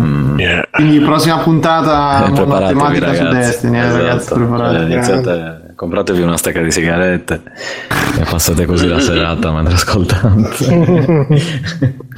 e niente, qui lì DVL eh, cazzi e smazzi. Ah, ehm, se volete le traduzioni di Rick e Morty attualmente anche di- di- ah, su Facebook Team Lochnar ma anche su Open Subtitle. Che significa Eh. Lochnar, Stefano? Il Lochnar è... Pisello. no, è, è un, un gioco di parole perché il Lochnar è... Ma Se è una cosa lunga, no, eh. Se è una cosa breve, sì. No, no, no, no, sarò velocissimo. Allora, il Lochnar è il- la somma di tutti i mali, è una specie di sfera che si trova nel film, che fa da congiunzione a tutti i vari spezzoni del film heavy metal che abbiamo nominato prima. Madonna. E, e allo stesso tempo c'è il gioco di parole lock, altre 15 localization, persone, eccetera, eccetera. E Quindi niente, una quindi sfera che localizza. Ok, che localizza. e Matteo dove troviamo? Twitter, Facebook, soldi, ignotti? Allora, su- sulle console come al solito come Ziggy B, e su Twitter, Facebook e i vari social come Matteo Anelli. Ce l'hai un home page, un blog, GeoCities? Ma una volta ce l'avevo ma non l'aggiorno da parecchio tempo. Geocities. Eh, oh, eh, io ho Xum. Vittorio, che? Vittorio dove troviamo? Se, se Eh, io sono c'è. irreperibile, non, non ho Dai, più dai, blog. dai che ce l'hai Twitter, dai. No, non ho un blog, non ho Twitter, Instagram per le selfie. non ho Instagram. Sì, vabbè, ce l'ho, c'ho una mia foto e Eh. basta. Vabbè, sono su Facebook, se, se, volete, se mi chiedete l'aggiunta vi aggiungo, se mi scrivete leggo, però per il resto non si perde letteralmente nulla perché non sono più attivo lì. Ecco qua. Ma dai, Eh sì, comunque mi trovate come Vittorio Bonzi. grande. Aggiungetelo tutti, così poi facciamo gli scherzoni. Ok, grazie a tutti per averci seguito. Per chi ci segue mentre sta andando al lavoro, buon lavoro. Se avete fatto questo tragitto di due ore e mezza, mo siete finalmente arrivati, vi aspettano otto ore di, di lavoro. No, Puggi, secondo me ci, ci, ci ascoltano tipo mezz'ora la mattina quando andano a lavoro, mezz'ora la sera, quindi la puntata gli dura tipo una settimana. Quando finiscono ad ascoltarci è venerdì, sono contenti, e quindi free playing, PayPal, così festeggiamo la contentezza. Fate Fatecelo tutti quanti, ciao, ci vediamo alla prossima puntata. Ciao, ciao, ciao, ciao, ciao, ciao, ciao, ciao, alla prossima. Vabbè ragazzi, uh, per me possiamo iniziare. Inizi tu allora Vittorio, prova... Sì, sì, sì. Va bene, sì, sì. Facciamo così. Poi ti introduci, bro. Introduci tu tutti quanti e poi in un qualche modo vi introduco pure io e dici abbiamo qualcun Lui altro. introduci i suoi perché non c'è. Io introduco i miei, dopo fate voi. Ok, ok. Simone ti Sì, farà benvenuto. da trade union, dai. Dopo ti dà il 5 come nel wrestling. eh. Ok. Bruno, Esatto. Eh? Ah già, devo Ancora- votare Però fate pure finta che no, ma sia c'ho ancora il potere di cosa. parlare io. No. Sì, sì. Ah, c'è pure il potere di parlare, ma to, to, to, Caccialo. ok. Mo per sempre. Ciao a te. Voice. Mettiamo un guest. Boh, io ci sono, possiamo iniziare. Via. Vado? Vai, vai. Io facevo sempre il conto alla rovescia. Mhm. 3, 2, 1. Salve a tutti, benvenuti alla nuova puntata di Ars Ludicast, è tornato, Ehi. non ci speravate più, eh? E invece siamo di nuovo qua, Eh, non sappiamo che cazzo fare, faremo una playlist, una bella cosa veloce, portando una decina di giochi ciascuno. Comunque abbiamo con noi Simone Tagliaferri, Opona, Siamo appena sbarcati con i barconi in un altro lido. Non so che abbiamo occupato qui. Il centro accoglienza free playing. Ma no, è Ars Ludicast. Ah, di che ok. stai parlando? Non Non capisco. so, non Cos'è so. questo delirio? Non capisco. Ciao a tutti, buonasera, benvenuti in Arts Ludicast. Strano. Ciao a te, Simone. E poi abbiamo Matteo Anelli, l'Anelli. Che è morto. È morto. E chi è questa gente che ride? Non ca- chi è? Chi è questa gente? Anelli, ci sei? Sì, mi sentite? Sì, sì, ti sentiamo. Meno male. Bene, dai, adesso facciamo la playlist a tre perché poi abbiamo qua della gente che non so chi sia, non, non so che cosa stia Scusate, succedendo. possiamo rifarla completamente? Va bene, sì. La rifaccio- perché, perché Tagliaferri sei un, un scemo che lo dovevi dire dopo. Allora fa- fa- faccia- la rifacciamo, dai. Eh, va bene. Dai, aspetta, scusa. presenti Aspetta che schiamo il copione. Presenti prima Anelli, poi se presenti Tagliaferri Ok. e poi Tagliaferri dice qualche cazzata del genere. Io mi Va ricordo bene. che e poi Bruno magari si introduce D'accordo. e finisce di Così, presentare. così complicato stasera. mia. Dai, Sì, ragazzi, aspetta, Sì, già che sto teso. Sì- Simo, aspetta che devo recitare, devo rileggere la parte. devo recitare. Dai, dai. Ci vuole il Ma gordo. Bruno non mi ti que- come inizia a parlare eh, hai fatto questo. Ah, volevo fare un po' di entusiasmo. Ma sto dopo. zitto. Eh, però la-. La gag Dai. Danelli senza microfono la rivoglio, scusate. dai dai tanto poi la Perché senza mettiamo microfono? Tanto poi mettiamo in coda questo. eh esatto Non ti sei sentito a un certo punto. Eh, perché c'ho un po' di mal di gola. sì. Ma c'è sempre un malanno, Anelli. Vabbè. sì io mi ricordo gambe rotte cose Sì, sì, ne ha sempre una, è la sifilide, è la gotta, eh, ma... Eh, il cane mi ha mangiato i compiti. dai. la scabbia per i negri tutto Sì, questo sì. La peste nera, gialla, blu. dai ricominciamo Basta. 3, 2, 1.